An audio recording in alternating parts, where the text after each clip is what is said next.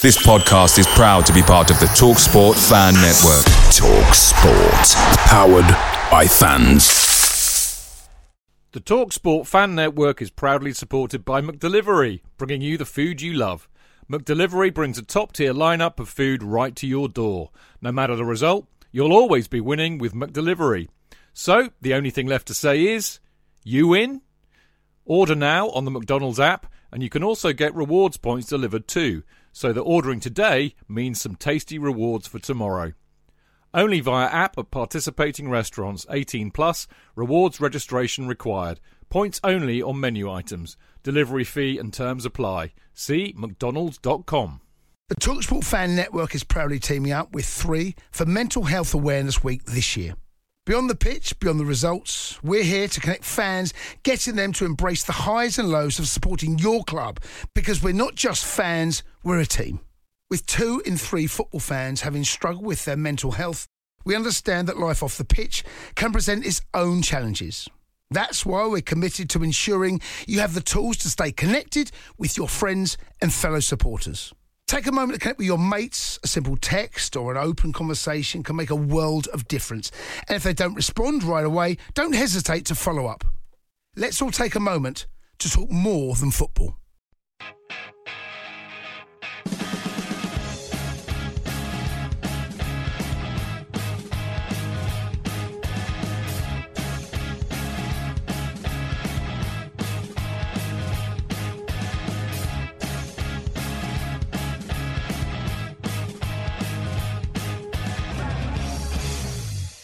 Welcome to the first Chelsea Fancast preview show of the season because it is Friday. The Premier League is back amongst us to irritate and fill us with joy in equal measure, no doubt. I'm Stamford Chidge, of course, and as ever, I'm joined by the the wonderful Mr. Jonathan Kydd. Oh, I love that adjective, Klitsch. Thank you very much indeed. Um, love to be on the show with uh, esteemed guests, uh, both of whom I could just shut up and let them talk, you know. So uh, I like that very much. Yeah, me too. So, easy um, night for us. Yeah, very, very easy. Yeah. night, Yeah. Who have we got? Who have we got? Well, there are a couple of, you know, immense stars, really. I've, you know, the uh, the superb Mark Meehan, the the brain of Stamford Bridge, and um, head of the uh, Supporters Trust, and um, uh, brilliant writer, brilliant conversationalist. I mean, I bow down to his his charm and wit, personality, and a very sweet bloke. And of course, journalist, journalist, superb. Um, as I was saying before we went on, I wrote a Are you, you sure it's not with- some doctor in Ireland? and uh, yes, because apparently you've got a hyphen, haven't you? You've got a lower, what do you call it, underneath, uh, um, underneath, what do you Uh, call it? Uh, I had to put the uh, the underscore. I had Underscore, to put the yeah. underscore in when I first signed up for Twitter because I looked at my handle and realised that a doctor who's also a politician in Ireland, he was like the shadow health secretary or whatever, um, already had me snookered on well, that I, front. I called, So I called him proper Chelsea, by the way. I called him proper Chelsea. maybe he is. Yeah, maybe he is. Who knows? Probably a Man United fan if he's in Ireland, though. Let's be not let's- necessarily. Not necessarily, that's true. Anyway, but just of course, it is the wonderful Liam Tooney. Twomey. Fantastic to have you on the show, Liam. Superb. Thank you. Lovely. No, it's great to see you all. I think I think I can safely say that our first selection of the season is strong, JK. Oh, We've got a strong lineup. Absolutely. In, infinite athletes, all of us. well, I yes. Speak for yourself, uh, Liam. I, I don't think I. But, b- but, but what? Kind of in, what what kind of infinite athlete are we talking about? Because there are two infinite athletes. Are there? There are. Do do a Google search of infinite athletes. Yeah. All right. Okay. I will later. Let's get on with the show because we've got a packed show tonight. Obviously, we're going to have a little bit of a roundup of the news and uh, fleece uh, Liam for all of his knowledge and brains for the next 25 minutes or so. And uh, then in part two, the return of the opposition view. Oh, yes. And we've, it's Liverpool, obviously, on Sunday. So we've got lo- lovely Tony Evans, who's been with us before and is always very uh, insightful and entertaining in equal measure. And then. Uh, me, JK, and Mark will preview the match coming up on the Sunday. But uh, um, Liam, I know, I know it was your day off today, so I know you weren't at the presser. I, I did look at what was written, but I, I, I in a way, it's kind of nice to have a, a normal, uh, kind of proper manager in charge who doesn't actually ever say anything interesting. You know, there was nothing controversial. No insight was given whatsoever. And I thought, okay, I know where we stand. Would that be a fair, a fair or a rather cynical uh, summary of the pro- presser? You sound like you're harking back to the comforting days of Graham Potter already, Chidge. I wouldn't quite um, put it like that. no, Sli- a slightly more a, a, slightly more charismatic Latin twang to yeah. to Mauricio Pochettino, but um, I think he's just very experienced, isn't he? Yeah. He knows how to he, he, he knows how to avoid answering any yeah. question he doesn't want to answer. Yeah. He's also experienced enough to let his rusty English become an obstacle at the oh, right time. Wonderful. Absolutely. It's a bit like Manuel from Fawlty Towers occasionally, isn't it? You know, let's be honest. You know, yeah. I do I do think his English is genuinely a bit rusty because he was away for four years, and it's un, it's a human thing that you know you don't use something for four years that you got to pick it back up again. But he can also now hide behind that, and there was a little bit of that in pre-season as well. You could see when when questions were asked to him a little bit quickly, if the question was a bit too long, or if the question was just something he didn't particularly want to engage with, he'd either say he didn't understand it or or kind of answer a different question um, and and pretend you know well maybe not pretend maybe genuinely answer a different uh, question. He's doing a Nelson, Liam. He's doing a Nelson. He's putting his telescope to his eye patch rather than his or his bad eye rather than his good eye. But fair play. Listen, let, I mean, you know, we can't start really anywhere else today without uh, asking the question: What on earth is going on with this flaming Caicedo? situation. I mean, J.K. I mean, I know you love you love all this. You're all over this like a rash, aren't you? I mean, I've been doing bits all day. Like, what's going on? What is going on? Do you know, J.K.? Well, there was a, a story that appeared on Twitter that apparently he's he's in London expecting to sign for Chelsea and uh, and they've now even reported got, has on he got Sky. his like arm out the door like Harry Redknapp or something. he's, he's, probably one. He's probably got a taxi. he's waiting at the. What uh, was that other guy? Wait, Peter. Waiting, um, the, um, waiting um, at the gate somewhere. He's, he's in the hotel at the around the Harbour Club. He's near the Harbour, Harbour Club around the back there. Um, he's got a, he's got a tab open he, at Frankie's. yeah, Frankie's. Yes, he's probably in there. Yes, but apparently on Sky they're just saying that he doesn't want to sign for Liverpool. They've just said that. Whether that, but that was the that was that came up as a kind of rumor on Twitter ages ago. But now they're saying it's official. But once again, you don't know whether or not, in fact, all they've done is just parroted what they've seen on Twitter. So uh, um, it does seem a very strange state of affairs, doesn't it? Particularly with Klopp having said that you know if anybody ever offers a hundred million for a player, he thinks it's obscene and he'll retire from football. Did oh, you remember I that? Look, I look forward to that. Him and yeah. him and Nadine Dorries both. Yeah. But who, who, who will resign turns quicker? up though. Yeah.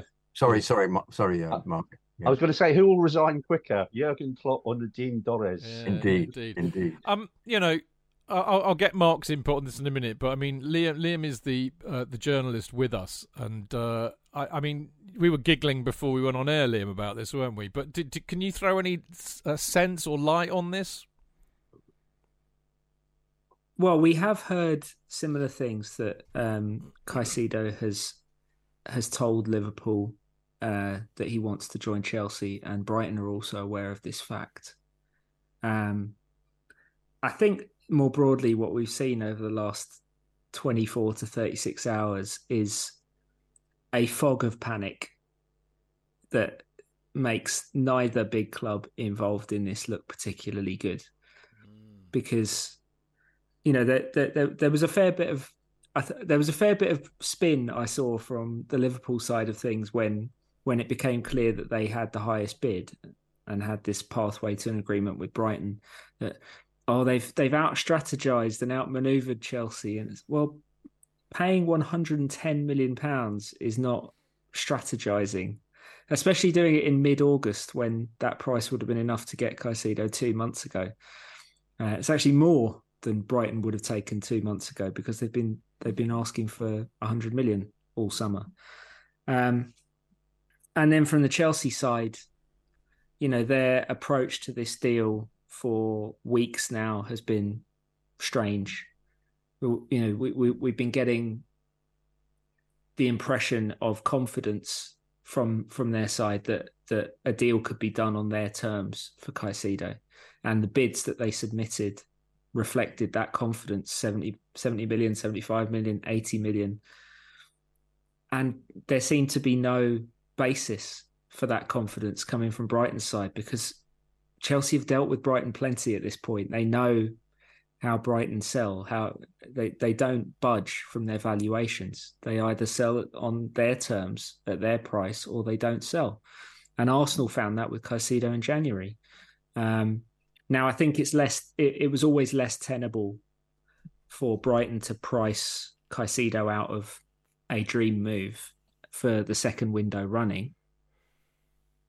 But it's clear that that Chelsea made a, a big, a, a really important calculation that they felt Brighton would have to come to them at least a little bit the price, and because something unforeseen has happened, which is Liverpool acting in a way that is very unlike Liverpool. If you look at the way that they've acted in the last few, years, that has proven to be an epic miscalculation um, because Liverpool uh, have suddenly decided they need a six. Maybe, maybe the sales of Fabinho and Henderson have fed into that and changed the financial calculation for them. But they've decided to try and blow Chelsea out of the water, and Chelsea are scrambling now. And the one thing that they've been able to hang on to is that they did all of this legwork with Caicedo and his people um, to convince him to that that Chelsea was the place for him and that seems to be holding now. That seems to be the only thing that's holding in Chelsea's favour. I don't get the impression that, that Brighton are overjoyed by the prospect of dealing with having to deal with Chelsea again. I think they were they were very very happy to draw a line under this and sell to Liverpool. But now we're in a situation where I think Brighton and Chelsea will have to get round a table, if not literally, then you know a, a Zoom or WhatsApp table uh, and work this out to make Caicedo a Chelsea player. But again, it will be on Brighton's price because it always is. It's absolutely mental, Mark. Um, you know we've been saying it for a long, long time now. We desperately need a a proper defensive midfielder. Caicedo's a good player, of that there is no doubt. But Brighton bought him for four million year before last, and he's played one season in the Premier League. Are we are we doing what we have to do to really address a massive issue for us, or are we getting our pants pulled f- firmly down? We don't know. You know that that's the bottom line. You know, you can ignore all the in the knows and all the experts on Twitter. He's only had one season in the Premier League. If you asked me three or four months ago, at the end of that wonderful season we had last year, having watched Brighton twice last season, which of the Brighton players I would have gone for? I'd have gone for Mac Allister all day long. But clearly, you know, Liverpool were in quick and and snapped him up. We've been here before last year. Brighton are superb negotiators. They did a fine job with us last year and making us pay over the odds of Cucurella. And we could be in the same situation now. If it turns out he proves to be as you've just pointed out, what we badly need, it will be a remarkable piece of business because that's the midfield then sorted for sort of several years to come. But if he turns out to be another Cucurella, and we don't know, this could be an unmitigated disaster that actually will rebound uh, on the administration because this has been the only game in town all summer. And it's a bit late in the day to be actually offering the money that Brighton wanted almost like six weeks ago, two months ago. Yes, it might be part of negotiation, but Liam's absolutely right. We've been down here with Bright before. We know how they play and they play hardball. If you want their player, you're going to have to pay what they want. And we've been trying to negotiate to get him for a lesser price. Don't get me wrong. I think 100 million plus for a player is absolutely ridiculous. But it's so late in the day now. We will, by the sound of things, pay an absolutely record breaking fee to get a player that's only got one year's experience in the Premier League. And I know people talk about an English Premier League price, etc. If we were going to spend 100 million, and we all set aside a budget for 100 million at the end of last season, maybe he wouldn't have come to us. I'd have gone for Declan Rice all day long. Yeah, well, that's the other thing. And yet his stats, his stats are fantastic, aren't they? That's the reason we, they're in for it. JK, we don't do stats. Remember, stats is arse gravy. We don't do stats. we don't. We leave I'm that looking, to people. I'm looking for a, for a JK, you, you've changed, JK. You've changed. I haven't, I haven't. You've gone over no. to the dark side. no, no, I haven't gone over to the dark side. I'm just trying to. I'm trying to find a reason for him being the, the golden fleece. You know, I'm. I, I want. I want him to be the, the answer to our problems because at the moment it appears to be that we noticed at the end of uh, last season hmm, what they definitely need is a striker, uh, um, a midfield player, and a goalkeeper. And at the moment we haven't got any of those. Well, if you don't include Sanchez, of course. yeah, and it is, it, it is, it is potentially, you know, if we get the deal over line, it could be an absolutely brilliant player. Yeah, we don't but know. As you say, as you say, the the I've noticed people are calling Cucurella cucumber now. Oh, we're the man's in. I'll I'll I'll give way. I'll give way to the truth. No, no, no. I was just, I was just putting my hand up to speak when no, you'd finished, JK. I didn't want no, to no, interrupt. Please, I, I, That's why I put my hand up. Don't discourage it. It's a good down. start to the season thus far.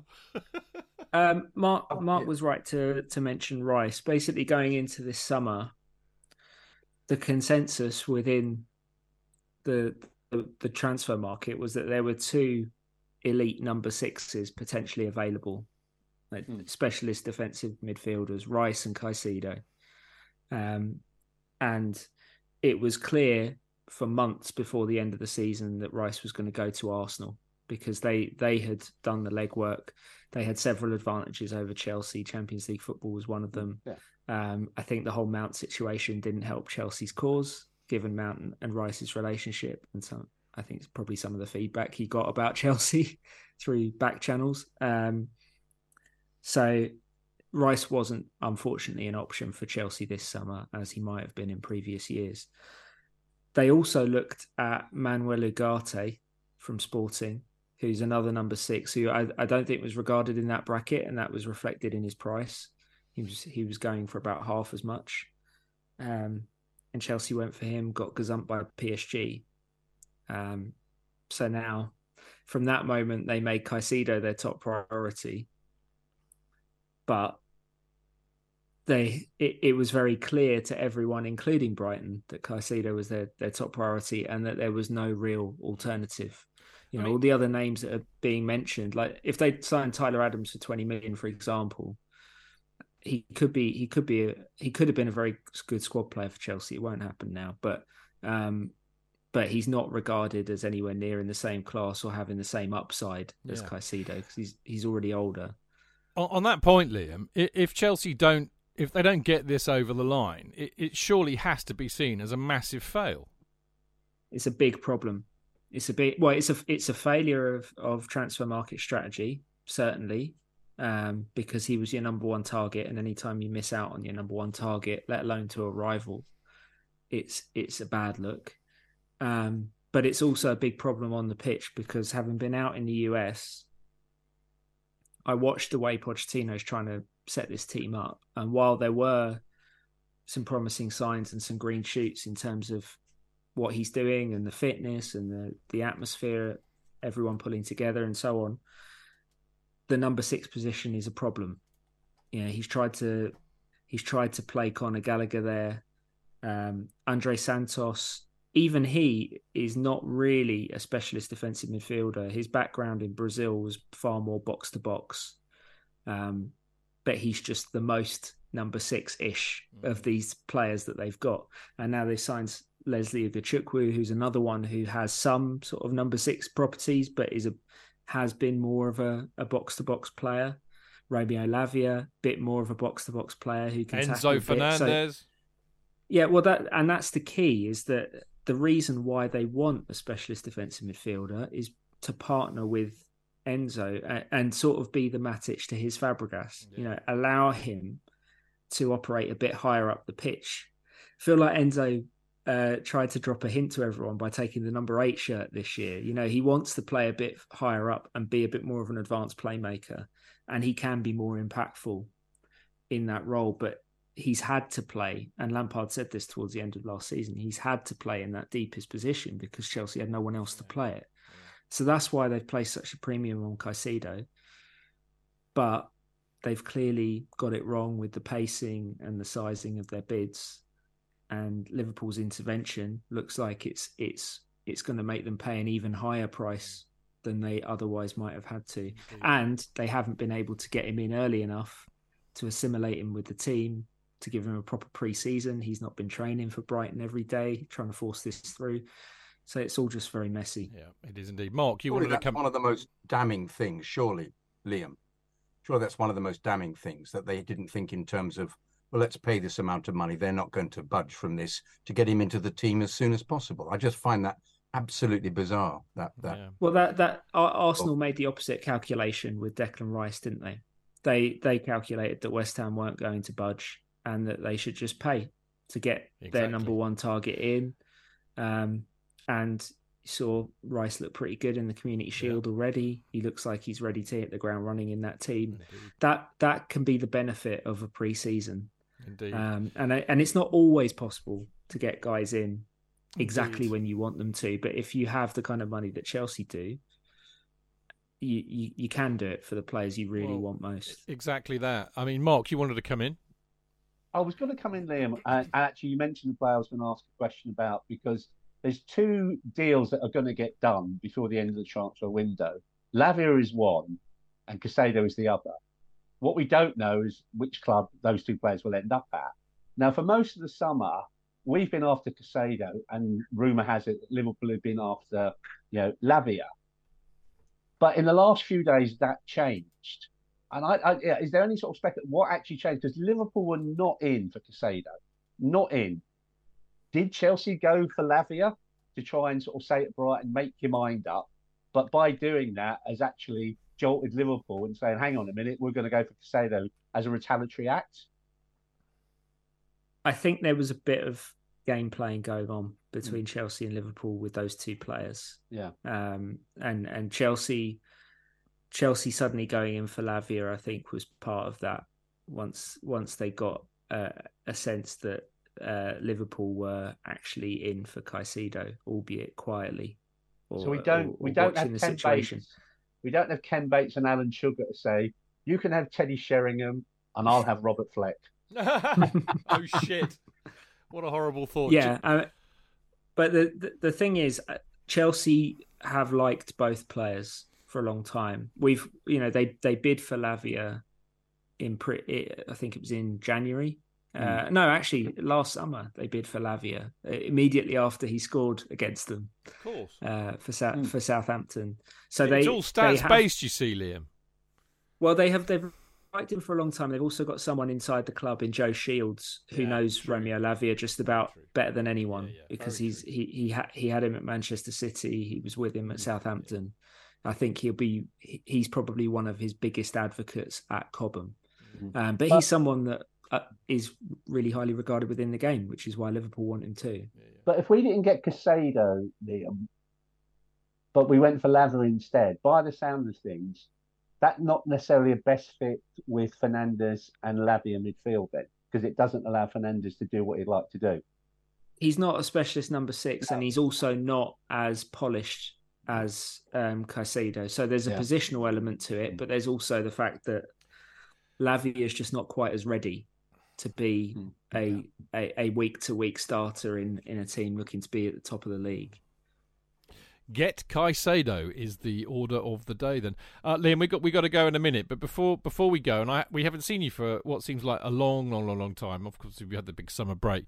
Um, you know, we we've had a just over a year of the new regime, uh, the Boehly Boehlywood or Bollywood, if you prefer. Um, what what what are your thoughts on the new regime? Blimey. Um, He's only got two How long minutes. have I got to answer this? Yeah. uh, I don't know. I think they they've got they've got big intentions, um, the scale of which I don't think were immediately clear. They took over the club, and they've tried to do everything very very quickly.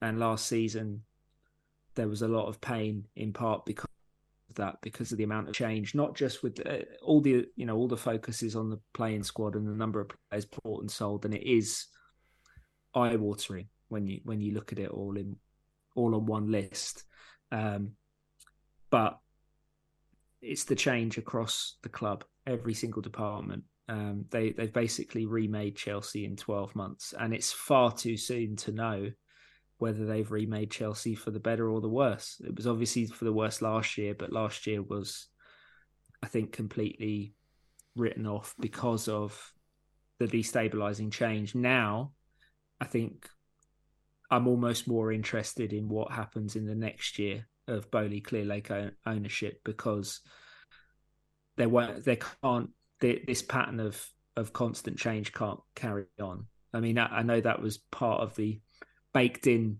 model of the Abramovich era, but the change was kind of overrated under Abramovich in that it was basically just the coach coming in and out. Yeah. A lot of everything else stayed the same, really. The squad sort of evolved slowly, and and the staff around the players was there were loads of people there for many many years under Abramovich. Um, so there, the churn has to stop, I think, and signalling that it will. Um, and and if it does, then we'll get a proper chance to see what talent they've assembled and what kind of team they can build. I I I think they've made a lot of mistakes. They've had they've done a lot of learning in the first year, publicly and, and at times painfully.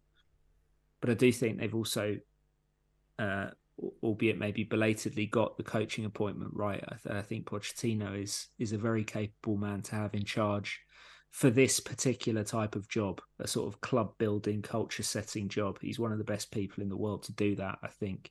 And if, as long as he's allowed to get on with it, I think there should be um, grounds for optimism about Chelsea on the pitch. In the short term, you think Santos will play tomorrow instead of um, Conor?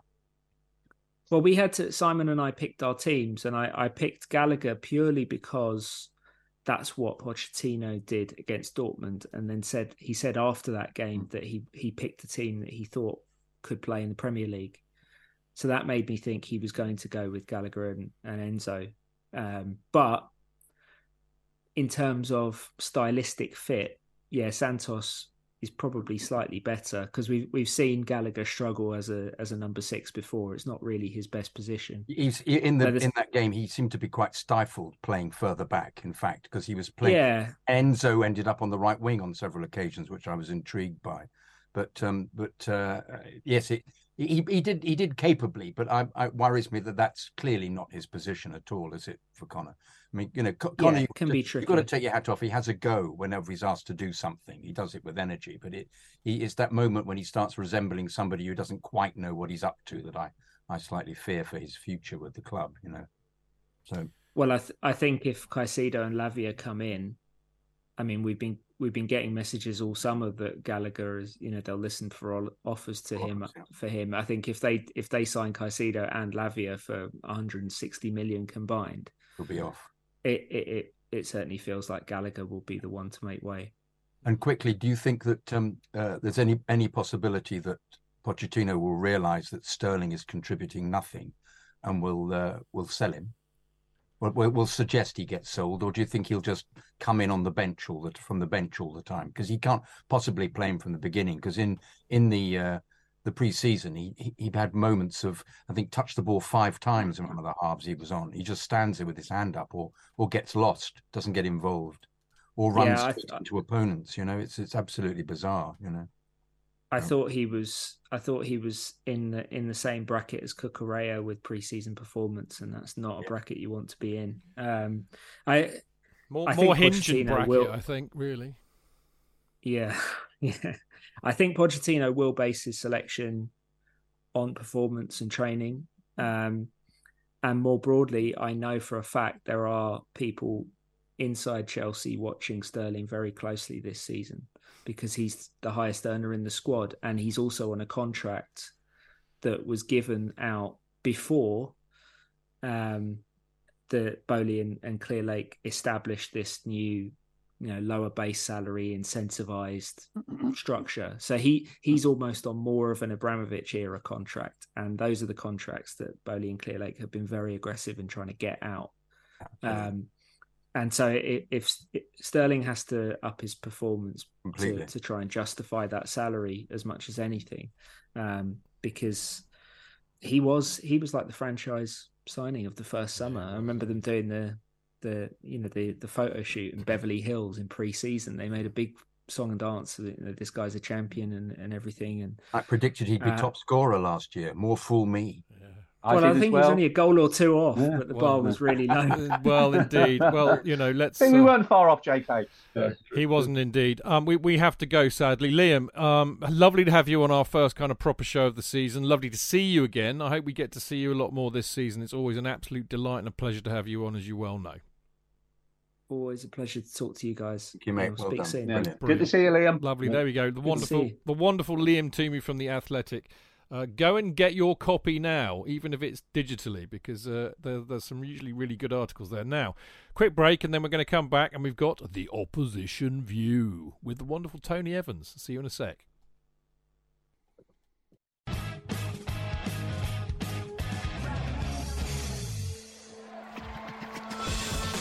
Real fans, real opinions.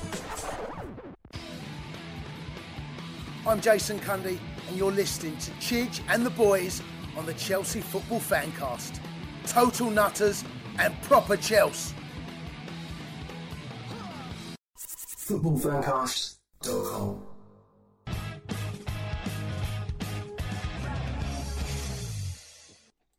Welcome back. This is the Chelsea Fancast. I'm, of course, Stamford Chidge, and I've got the uh, wonderful Jonathan Kydd and uh, Mark Meehan with us.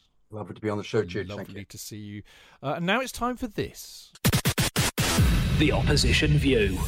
Yes, that's right. The uh, very welcome uh, and well overdue return of the opposition view, uh, largely because I was far too lazy and depressed last season to bother to phone up people I know to get to get them to talk about us, well, to talk to us about their club. But I've I've got a new lease of life this season, so I'm I'm going to start hot, and we're starting very hot tonight because I'm absolutely delighted to say we've got back with us the fantastic Tony Evans, football writer and formerly of the Farm, of course, which we discussed with you last time. I recall, Tony. Yeah, yeah. I mean, it's um, I, it's it's one of those things which haunts me, and and since then, actually, uh, I've had a novel published, Have you? and um, and the lead sing, uh, the, the the main character in it is the uh, is a singer songwriter, and there's an album of work, non-farm work, that I have from the '80s, which written and recorded, which goes with it. So I mean, it's uh, I'll, I'll send it to you. Yeah, you, do. You, you, you might enjoy it. It's um, does it mention Chelsea in it? It may well do briefly. It's not a football novel. In a bad way, Tony. Chelsea in a bad way or a good way? Well, it's um, whenever we went in the eighties to Chelsea, it was always a bad way. You know, it's uh, a, a tough place to go. A tough place to go, and we didn't get a lot of uh, results there. Obviously, we didn't. Um, but it's not a football novel. But it, it, tangentially, you know, anything you write about Liverpool that happens in the eighties needs a little bit of football. But it's about bigger teams than that. You know, one of them. But anyway, it's um, as you know, it's, ask, Tony, is it it comes with a with its own soundtrack? You, uh, you sell well- you sell digital songs with it uh, with with the Well, novel. Well, the, the publishers didn't kind of grasp what what they had. So what happens is people buy the novel, and I send them the songs. Ah, I love it. Absolutely brilliant. I love it. I love it. How, how, how did you get hold of the novel, Tony? Uh, but Where's you- it, who's it through? Uh, it's it's a publisher called Northodox. It's called Good Guys Lost, and it's it's, it's very political. It, as I say, it's less. Uh, it, it- there's hardly any football in it, um, but you know you can get it in all good bookshops and and all bad ones like Amazon. Brilliant. Look Sounds out like for you, that. Chidge. All good bookshops, all bad bookshops, like Amazon. Yeah, That's right. I know. That's- I've heard that before. Yeah, yeah. With this podcast, you can get this podcast on all good podcast platforms and Amazon. Exactly that. Yeah, yeah, exactly. Right. We uh, we should talk about some football, shouldn't we, Tony? Um, kind of kick off really with where we finished. I mean, you know, how, how disappointing, you know, was missing out on top four for Liverpool. I mean, you ended up fifth. It was a funny old season, not quite as funny as our old season. It has to be said, but I, by your standards, I would have thought a bit disappointing, really. very disappointing. I mean, you know, after hitting the bar on the quadruple the year before, to underperform so badly was, I, I, I don't think any of us expected it, and um, so yeah, it was very, very disappointing, and there, there were loads of reasons why.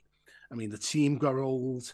I think Klopp is um, too much power has been centered on him, and he hasn't responded too well to the pressure. He can be he can be a little bit excitable. He can, um, yeah, you know, it's um, and and so yeah, so it's all built up, um, and this preseason hasn't exactly been ideal. But what for me really interests me is what's happened at the bridge, because I mean I lived through the takeover by the Americans, Fenway Sports Group, and saw what they did at Anfield when they first come in, and it was like we're cleverer than the rest of the league. Everyone, everyone in the Premier League stupid. You know what? We're going to run rings around them. And next week, next thing, Fenway had the pants down. Yeah. You know, it's uh, and the pockets picked, and that's gone on at the bridge as well, hasn't it? Yeah. Must be an American thing, Tony.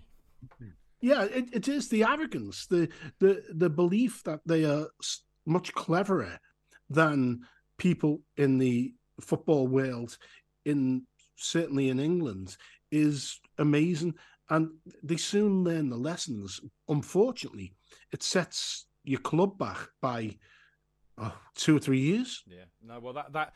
I mean, we just had Liam Twomey on, who you, you probably know of uh, in one shape Well, or yeah.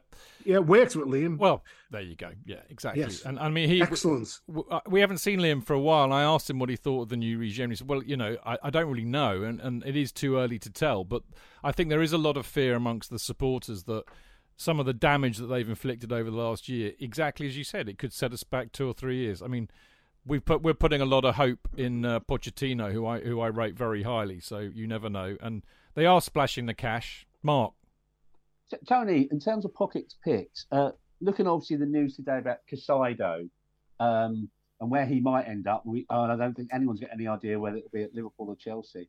What's the reaction so far in Liverpool yeah, with the early morning news that yeah he, the deal was going Liverpool's way, but it might have changed since?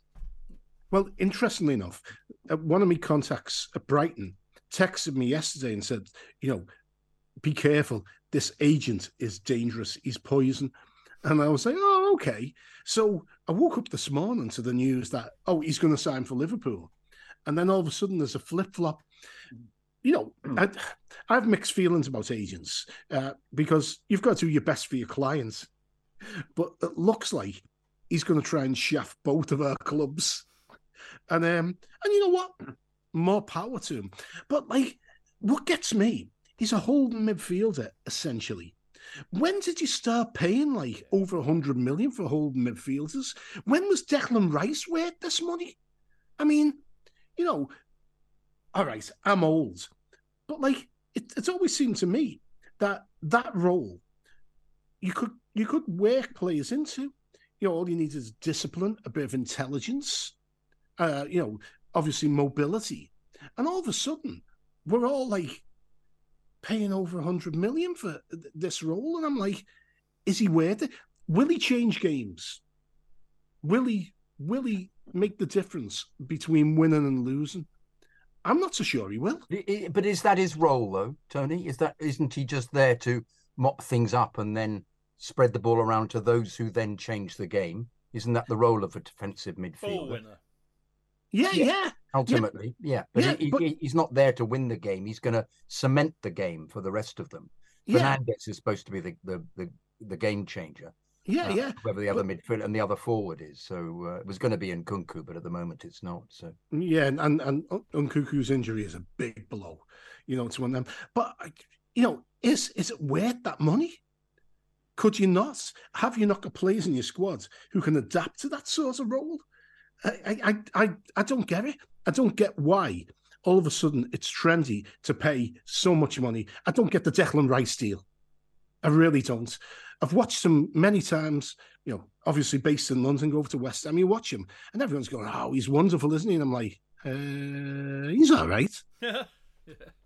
But that that you know, football's changed, Tony. That's I mean, I, I have this I have this not argument but discussion. Would you believe with Kerry Dixon a lot, who who like you and I think like a lot of people of our kind of generation, you know, I, I'm not interested in, in in in what he calls destroyers. You know, I'm interested in people who score. Well, Kerry would be interested in people who score goals.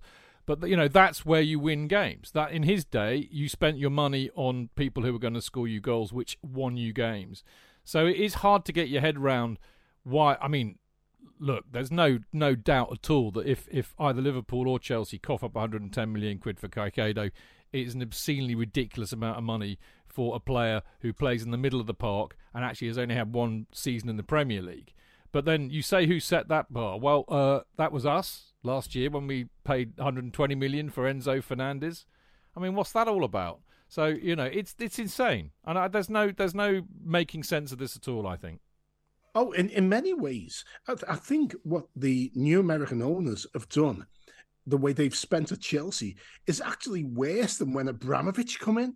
You know, everyone talks about Abramovich and like um, and changing the nature of the transfer market for you know paying so much for players, but he bought quality players who actually did change games. Yeah, yeah, I mean, these new American owners, they're buying, uh, frankly, you know, they should have sent me to scout them. I'd be like, uh, you know, 20 quid, mate.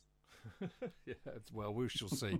They've got some sort of a plan. Um, look, let's talk about Liverpool because you've lost a lot of players. Um, we we deliberately got rid of a lot of players because we had far too bloody many of them. But you lost Firmino, Milner, Naby Keita, Oxlade Chamberlain, Fabinho, and Jordan Henderson. Um, and you've brought in Mac Allister, and I, am gonna I'm gonna love uh, the pronunciation of this. I'm sure I'm gonna get it wrong. Szoboszlai from Leipzig. No, no? that's pre- that's pretty good. Is that you right? know, yeah, you do know that uh, there is an injunction uh, imposed on me where I can't attempt to uh, pronounce foreign players' names. I was ho- I was hoping to tease it out of you, you know, just by proving that it can be done. But you know, you've brought a few in. I mean, Mac Allister. We were talking earlier on actually that you know if you're talking about a defensive midfielder from Brighton, Mac Allister was the one to go for, not Caicedo. So you've done well there. I know nothing about Szoboszlai at all. But are you a bit? Are you a bit light? I mean, you know, I I think the fact that you're going in for Caicedo tells us that you are a bit light in midfield. But have you got concerns about the defence as well? I mean, I think you're still looking good up front with Salah, Jota, and Diaz up there. But midfield yeah, defence. Yeah, last year all we talked about was the midfield, and there were real issues there. They got old together, and the mobility was lacking. But they didn't expect, obviously, the Saudi raid on the club and Henderson and Fabinho to go. Um, it was probably about the right time that both of them left. You probably would have wanted another year out of Fabinho and see whether the last season was an aberration rather than you know uh, part of his decline. But it, it's left the midfield short. I mean, essentially, a minibus full of midfielders has left. You know, it's um, and a lot of them didn't contribute, but you do need the squad. And early on in the window, the two signings, yeah, I think everyone was feeling very, very positive about it. And then the Saudis arrived the what's happened in the last day or two has the whiff of a panic buy about it. You know, they, they were talking about Lavia. They, they didn't really want to pay 50 million, you know, 45, 46. And you're like, you know, if you fancy him, buy him. It's one of them. And then all of a sudden, they go for Caicedo, you know, and you think to yourself, what's this all about? Um, I, I clearly they are short-handed. The short-handed in midfield, short-handed in defence. Probably as strong as an attack in terms of personnel as Liverpool have ever had. There's been better players, better combinations, but they've got five attackers where you go, oh yeah, you know, you'd be quite happy playing them. But I've, you know, you, I have real concerns about the back four and if they get injuries and we don't know what we're going to get from the midfield because it's going to be so different from last year. Yeah, it is. Is he still going to carry on playing Jones and Elliot? because they're quite decent players, aren't they? Didn't they come come good as the season went on? I yeah, Jones had a very good season in the end. Jo- Jones had a good finish to the season. Yeah, um, and the, the concern I have for both Jones and Elliott, I'm not entirely sure what the positions are. Both of them are fundamentally attacking players, and they're expected to. Klopp's midfield during the successful period was well, you, you can't think about it in, in, terms of traditional midfield because they were there. You know, we, I grew up in players getting up and down the pitch and scoring. Liverpool got very few goals from the midfield. What they were there to do was to screen the defence, to allow the wing backs to get forward, to to press, they were essentially a defensive unit. And I don't think Jones and Elliott are designed for that sort of thing. So I think they need to change the approach a little bit. Also, I think they need to change the approach because a lot of teams have worked out how to stop the wing backs. And um, so But also, do you, do you think it's also that they've they've they, they've got slightly older as well, and I think they're not quite as quick as they were. Um, uh, both um, Robertson, who I thought was wonderful um, several seasons ago, and he, he's he's not quite the player that he was. I just wonder whether they have a shelf life for the amount of running that they do. You know, the actual fact it's it's it's just uh, it would be nice to know. I'm not allowed to say this anymore. Nice to know their stats, wouldn't it? It'd be nice to know what. it'd, it'd be nice to know whether what their fitness levels are, because um because I never thought that, that Terence um, Trent D'Arby, as we call him on this show, I never thought that, I never thought that he was. Uh, uh, as good a defender as he could have been, fantastic attacker. As with well, I thought Robertson was the real deal. Robertson's a great player, but mm. um, I just felt that last season he just seemed to be not out of puff, but not quite on it. But was that because of the general malaise of the side, because the side wasn't playing as well, or was it that the, the midfielders weren't contributing? I mean, what you said about Jones and Elliott were, for me, watching them, is they're both very buzzy players, and it it makes sense to me if they're supposed to be defensive, they're not the players for that setup, and that really almost gives me an idea why he wants to buy Caicedo because you know he's got them in front of him, he then has him just just in front of the defence. So it, it might make sense as to why they want this to, a defensive midfielder because he's got these really competent, energetic youths, you know, who who give it that level of of uh, of energy. I mean, the whole process of being ultimately a, a really energetic pressing side, which is what Liverpool were in in in their when they won the the Champions League. Uh, it, it I, I think it's really difficult for sides to maintain that unless you've got other people coming through. It has to be really worked out. Right, you've got to do it for 45 minutes. Somebody else comes on, and the problem is in the squad that you then get somebody else comes on. It isn't the quite the same standard. Whereas Elliot, for me and Jones were all, I kept thinking they're really at it. They look they look as if they're going to improve, but perhaps they do need this this somebody slightly more structured environment that a defensive mid, midfield, midfielder would would provide. And uh, and is there anybody coming through wing back wise other than than than than, than Trent Arnold and uh, and Robertson because they're they're a really tough act to follow those two. Yeah, well, that's the worrying thing because there isn't. There isn't. And I mean, the, the, and the the one thing about Klopp is people love to, you know, sort of write history retrospectively, and you know, make it, you know, oh, Jurgen had this great plan, and he didn't you know, the reality is he didn't fancy Andy Robertson at first. Where he didn't play him until December, really. You know, he mm. played Marine, Marine, Moreno in front of him, and like, you know, that's a joke.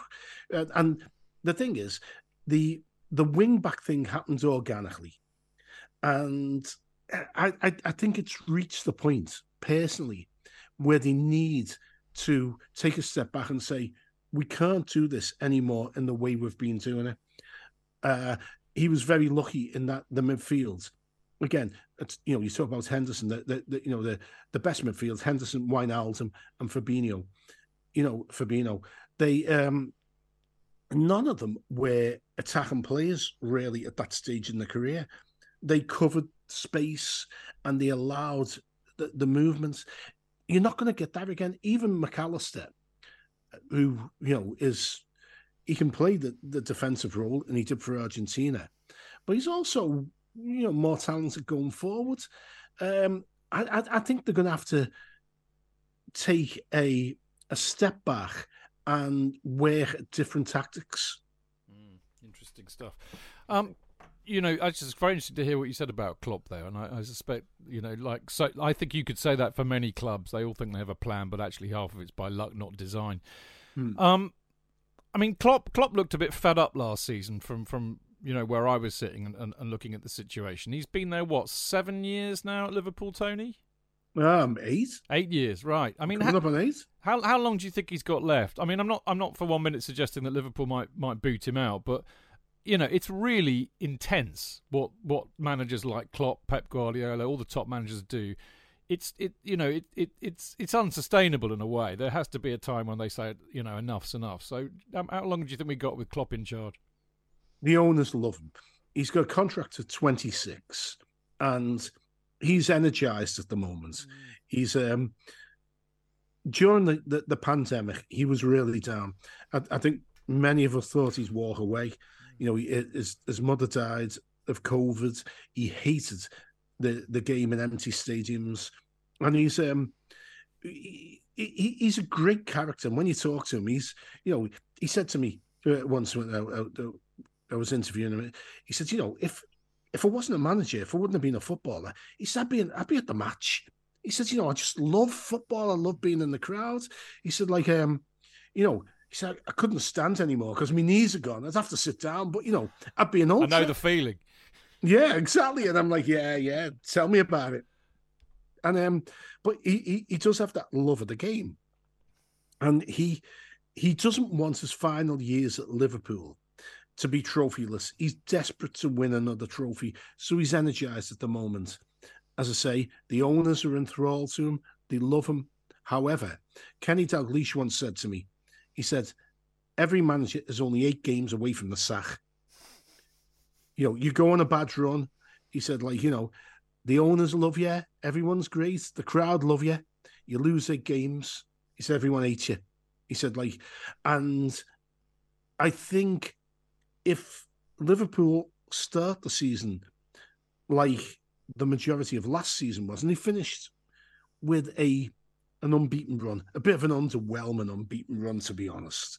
But like you know, if if this season goes the way of last season, I think there'll be increasing pressure, and I suspect it'd be more likely that Jurgen would walk rather than push him.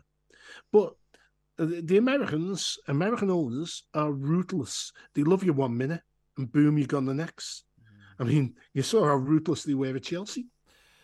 Well, indeed, I think again that was more by that was more haplessness than anything else, really, because I still don't think they have a plan. I mean, they actually boxed themselves into a massive corner last year. I mean, you know, you got to be at your nuts to sack Tuchel, which they did, and they bring Potter in, which was a massive gamble. But he probably, I mean, we were all saying by, you know, by by just about the time when the World Cup started, so when it all finished in November, we we could see that he wasn't going to work.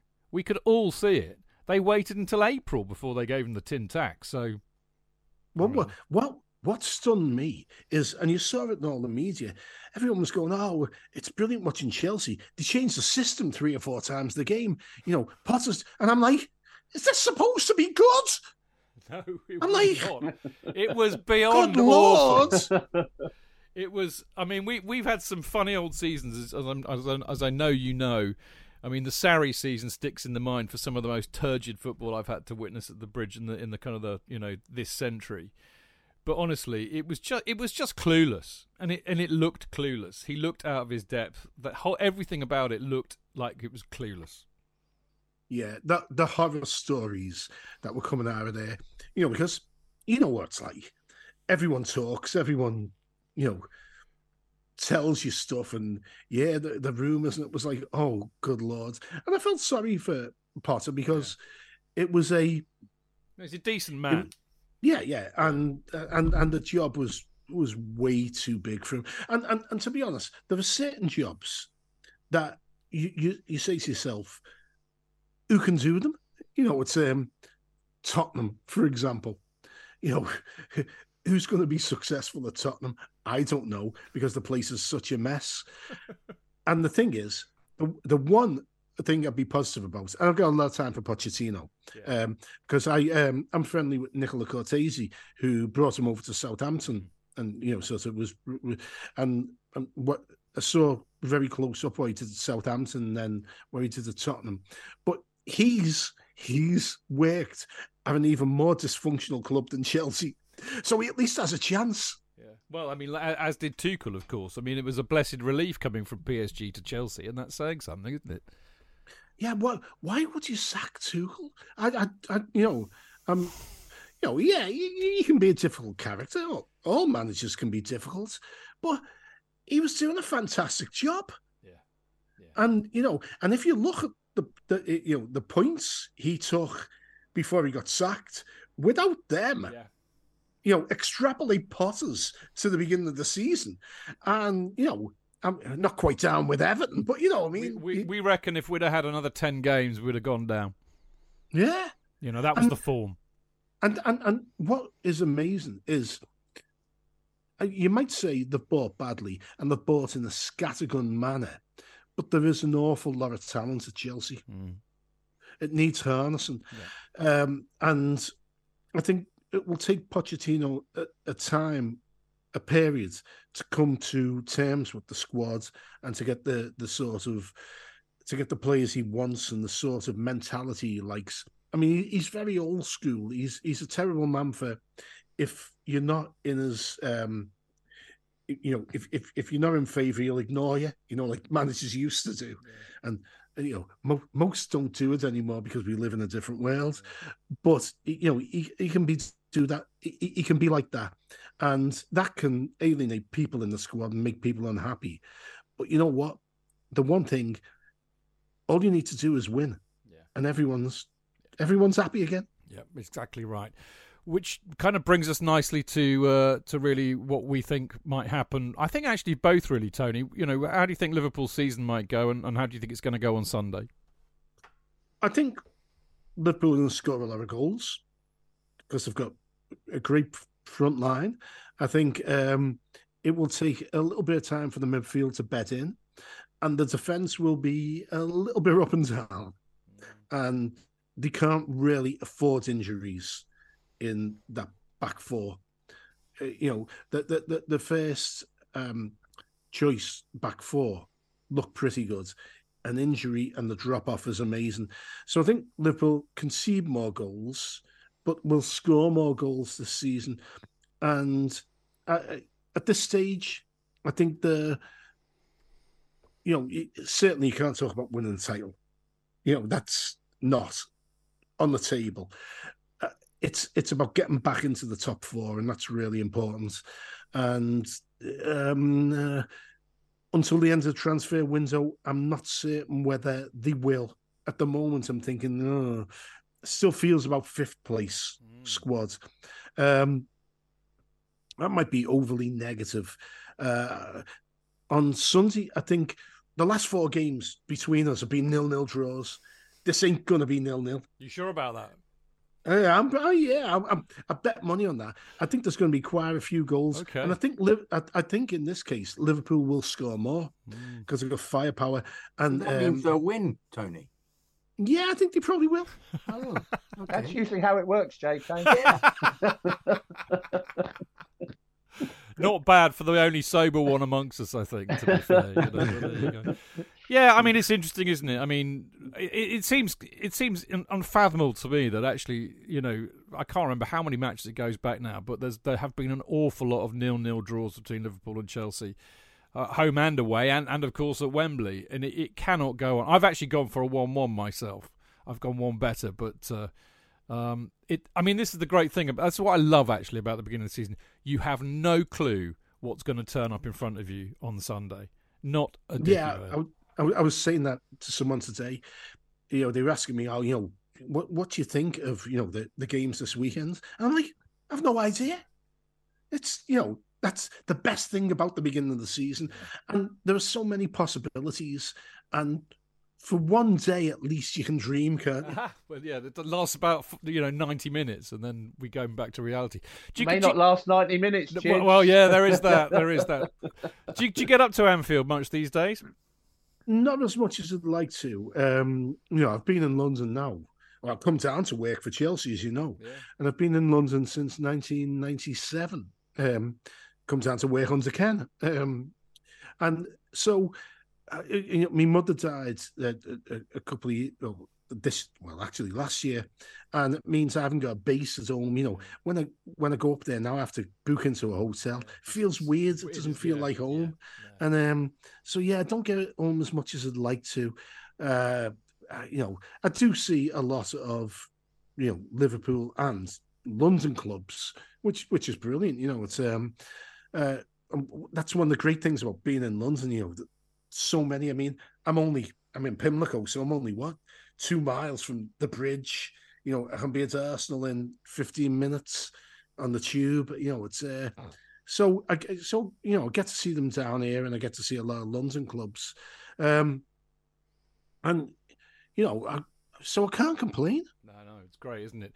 Um, Tony, you've been absolutely fantastic as you always are. It's always it's always a joy to have you on the show, and I hope we'll see you again uh, come the new year when when we've got you up there. And uh, next time I'm in my old manor of Pimlico, uh, I will not be as shy next time, and I will go and buy you a pint in our favourite pub. Yeah, well, the thing is, you know, I, drink with Chelsea fans. I, you- I didn't know time. that until you told me in the email. I can believe I would have butted in if know, I'd have known. Yeah, you know, and then like when I told me mate, he was like, "Oh, watch the show all the time. I would have loved it." Absolutely stunning. Fantastic. Tony, um, enjoy your season. Enjoy the weekend. Have a couple of pints in the cast for me, and uh, we'll catch up soon, I hope. I'll see you soon. Lovely. Cheers, Tony. Tony. Lovely to meet you. See you. Brilliant. There you go. Fantastic. Tony Evans, football writer, massive Liverpool fan, and a damn fine bloke as well. And uh, we are going to go for a quick break, and then we're going to come back and we're going to tell you what we think about what might happen on Sunday against Liverpool. Away days are great, but there's nothing quite like playing at home. The same goes for McDonald's. Maximise your home ground advantage with McDelivery. You in? Order now on the McDonald's app. At participating restaurants, 18 plus, serving times, delivery fee and terms apply. See mcdonalds.com. When you follow a big team like Chelsea, one of the most frustrating things is not being able to get a ticket for the match, especially when it's away and not live on TV in the UK. What can you do? Get updates from your mates? Follow online commentary? Listen to the radio? Let's face it, it's not the same as actually watching the match live, is it? NordVPN have the solution to every football supporter's matchday problems when they can't watch the match live. NordVPN allows us to watch any match, even if it's not on live TV here.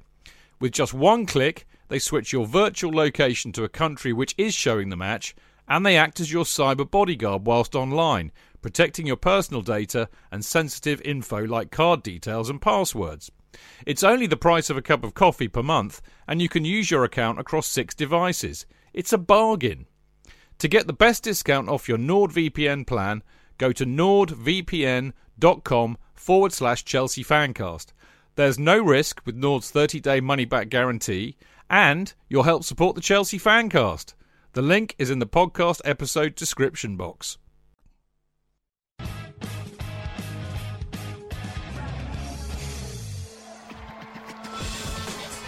Fans, real opinions. I'm Jason Cundy, and you're listening to the Chelsea Football Fancast. Proper Chelsea. Footballfancast.com.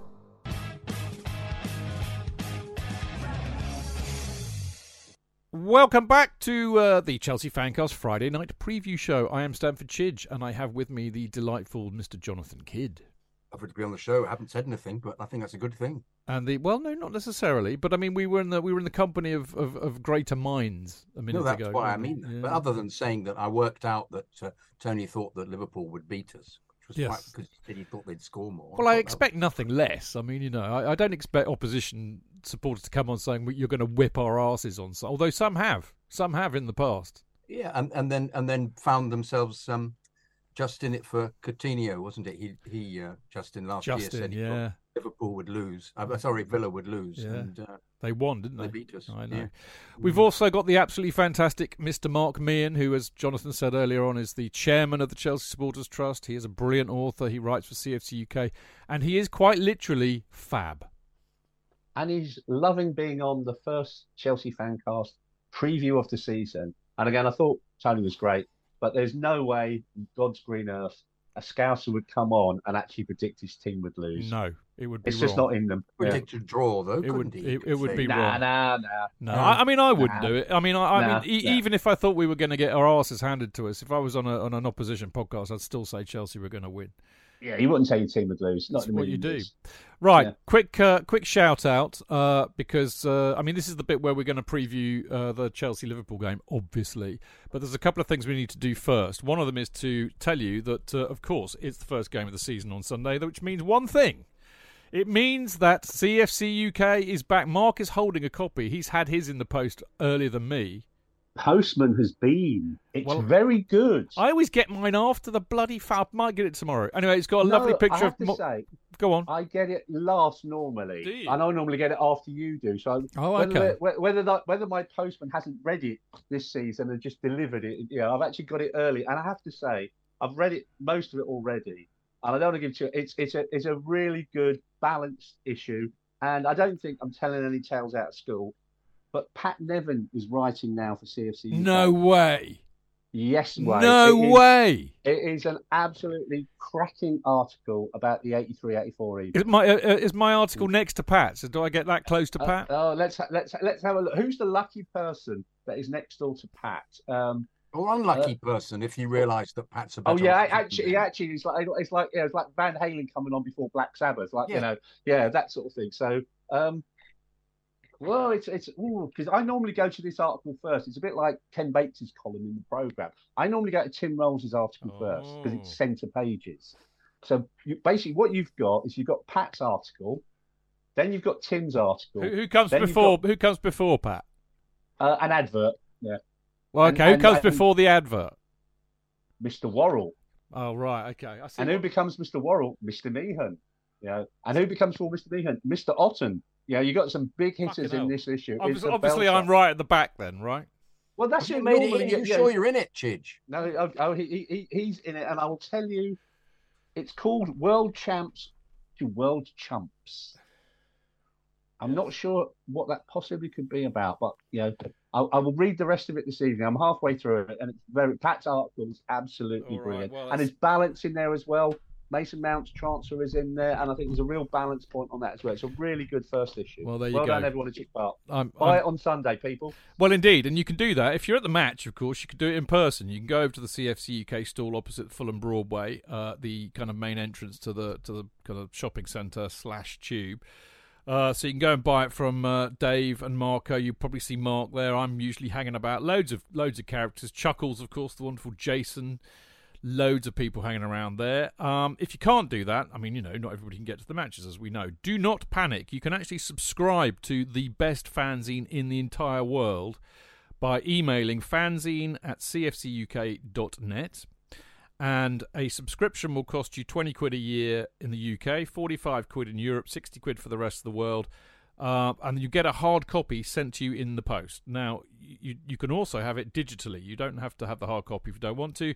And a digital subscription where you get it emailed to you as a PDF will cost you six quid a year or a pound each, of course. Uh, and you can pay via PayPal, but you need to email fanzine at cfcuk.net first. Now, while we're on the subject of uh, flogging worthwhile Chelsea entities, um, I would highly recommend that you go and buy yourself a Chelsea pitch owner's share. Because if you do that, it means you'll have a share of the freehold of the stadium, which technically protects it from being sold to a property developer, for example, in the future, and it will ensure that football is played at Stamford Bridge, our spiritual home forever. Unless, of course, the Chelsea pitch owners who own the pitch and also own the name Chelsea decide that it's a good idea to move it up the road and agree to it. But either way, the spirit of it is the point that, that spiritually we play our football in that manner, and that's what the CPO does. So, uh, if you want to get a share, it's about 110 quid for an electronic share, so one that's emailed to you, and you can pay up to about 175 quid for a, a share that's been signed by a Chelsea player. Uh, I, I recommend you go and buy one and you do it soon. Right, uh, to do that, go to the Chelsea main website, chelseafc.com, and search for Chelsea pitch owners. Now, we are going to talk about the Liverpool game, I promise you. Um, but as we've got Mark on, who, as I said a minute ago, he's the uh, chairman of the Supporters Trust. Uh, he's also, uh, when I said he was fab, I meant it literally as well as metaphorically, because he is also one of the first uh, chosen fan advisory board members. I don't know if you know much about that, but there is it's like a shadow board uh, to the club made up of uh, key supporters. Neil Beard is a great mate of ours is also on there, as is Mark and a few other people that some of us who listen to the show may know. So, you know, Mark Mark, Mark has his finger right on the pulse of what's going on. But returning to the Chelsea Supporters Trust, we've just released something very important this week, which are the results of our ticketing survey, which try and address a lot of issues like loyalty points, uh, ticket prices, the you know the virtual waiting room, the ticketing exchange, the away ticket allocation, things that really grind a lot of match goers' gears. And I have to be honest with you, never ever have any simple solutions or answers. But uh, when when I spoke to Mark about him being on the show, he said, "Chidge, Chidge, Chidge, can I talk about the ticketing survey?" And I said, "Of course you can, Mark." So here we go. Over to you. Thank you very much, Chidge, and a massive thank you to everybody who took part in the annual Supporters Trust ticketing survey. As Chidge has said, if people haven't yet seen it, we published the results of the survey quite recently. It's on the Chelsea Supporters Trust website. It's also been tweeted on social media. And thanks to the 256,000 people who have read the tweet so far and the 7,000 people who've gone onto the website and looked at the results of the survey, it's really important that people don't just look at the social media, they actually go into the website, make the time, make the effort. It is 27 pages long, but a lot of Chelsea fans who are members of the trust have taken the time and the trouble to fill out the survey because ticketing is such a complicated and controversial at the best of times. So I think it's really important that, that many people as possible did complete the survey, and they did because the number of memberships, um, quite common knowledge, we've got currently 95,000 members. And at any one home game, those people, and she just made reference to it, battle through the virtual wind up room, as it's affectionately known. At any one time, there's only five to 6,000 general admission tickets available. So there's always a mismatch between demand and supply. And we've asked a lot of questions in the survey centered around really much about 12 themes. So there's questions around season ticket holders, there's questions about being a member and the value of the membership because people are paying a minimum of £35. But if there's only 5,000 tickets and 95,000 people, never the twain shall actually meet. So there's lots of issues around membership. Is it membership value for money? People sort of saying they're not going to ruin the membership because they didn't get any tickets last season. There's a real issue and a real challenge um, for our disabled supporters. You know, some real challenges on a match day basis that we continue to have a dialogue with the club over.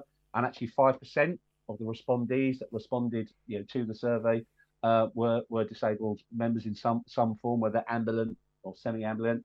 Um, the virtual waiting room uh, did attract uh, a lot of comments because we allowed people a chance to provide um, comments in the survey form, and I'll come back to that.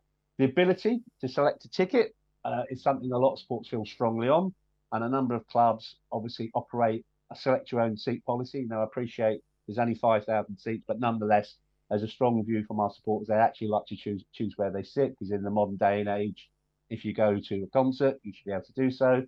Uh, there's questions around concession pricing, uh, concession pricing both for junior supporters and also around um, older supporters if they can't attend game. And obviously, we've asked the question you know, because it can't be done at the present moment in time that if you can't attend the game, you can't tra- transfer that ticket to uh, a normal um, adult member paying fan, even though it means extra income from the club. So that's not something that currently happens. The ticket exchange, we asked questions on, and a lot of positive responses around the ticket exchange. Loyalty points, as Chidge has mentioned. Uh, and I'll probably stop here and mention loyalty points. And this is why it's really important that people read the survey and don't just read social media. Because if you read social media when the, the survey was first issued and read it last week and results published, some people have interpreted this as advocating balloting from the trust's point of view. You could not be more wrong. If you read the survey, 70% when people we asked the question about loyalty, 70% of people that responded said they wanted to continue with some form of loyalty point scheme. And actually, we also asked a question, and people made suggestions of what type of loyalty scheme they'd like to see. Is it still based on one year? Some have suggested one year, some have suggested one to two years, some have suggested three years. We have asked the question about if you didn't have a loyalty scheme, what option would you be? 8% of people said they wanted a ballot. But then if you read social media, you think we're, advocating balloting. And then the final point as well was we asked if there was a ballot, what type of ballot would be in terms of tickets being selected. So that's the question really talks about ballot. This survey does not advocate balloting and we know there's all like strong things about. So please, please, please, please don't just read on social media. Take the time and trouble to read the questions and read and read the answers. Away season tickets, strong feeling that the away season tickets should remain from a lot of people that responded to the survey. Um, th- those people are the ones that create the atmosphere at away games every week. And the final ones are secondary ticketing and mobile ticketing. Strong things about going digital and the opportunity to have mo- mobile ticketing. Um, so people respond to that. Secondary ticketing got the biggest response of the whole survey because we actually have taken the time and the trouble to go through all of the comments that people made. And again, thank you for providing those comments. And here's here's a bit of a league table. Of all those 12 themes, the theme that got the most responses back from the membership was firstly secondary ticketing. Second, no surprise there, the virtual waiting room and third was loyalty points. Real strong feelings about the people who took the time and trouble to respond to the survey about secondary ticketing. Those websites, people know who they are, livefootballtickets.co, etc., etc. Um, StubHub, that people get frustrated, not just because they can't get a ticket, but no sooner than the virtual waiting room tickets sell out, in no time at all, those tickets appear and are made available on these website extortion pricing, also known as touting.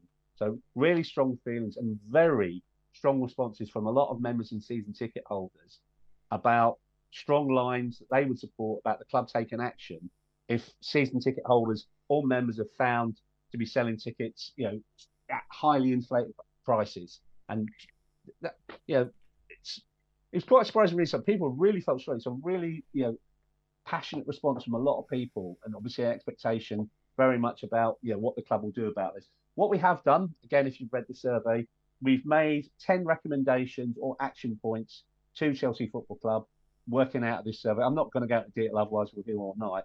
But what I can say is, as well as having that survey available on the Chelsea Supporters Trust website, that survey, and not just the survey, the comments people said in their survey, if you take the time to put the comments in, we haven't posted that on the website because it's just a massive file.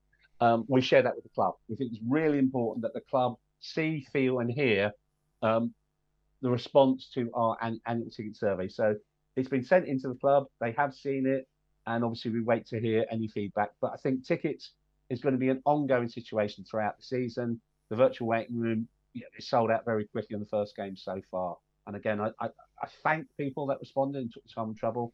We will continue to have dialogue with the club and its officials around ticketing over the course of the next nine months because we know it's such an emotive subject for many supporters because many with the best intentions through the virtual waiting room just can't succeed in getting tickets and that causes a hell of a lot of frustration when they see tickets then available website for five hundred pounds.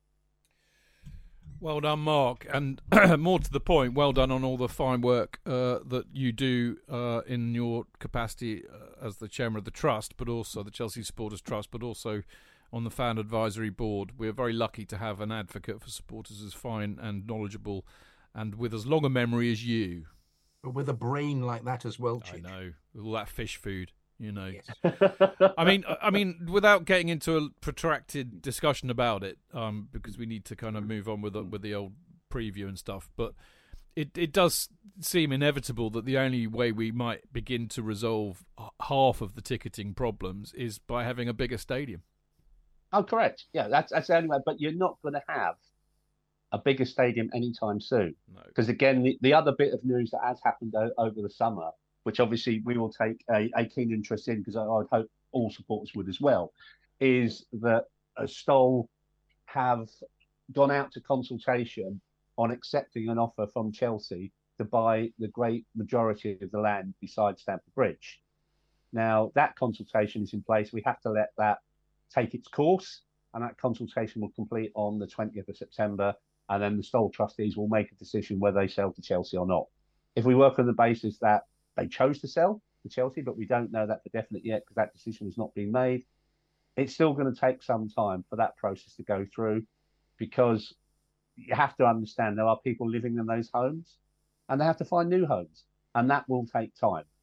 So that could take up to several years. So nothing is going to happen anytime soon about moving to bigger stadium.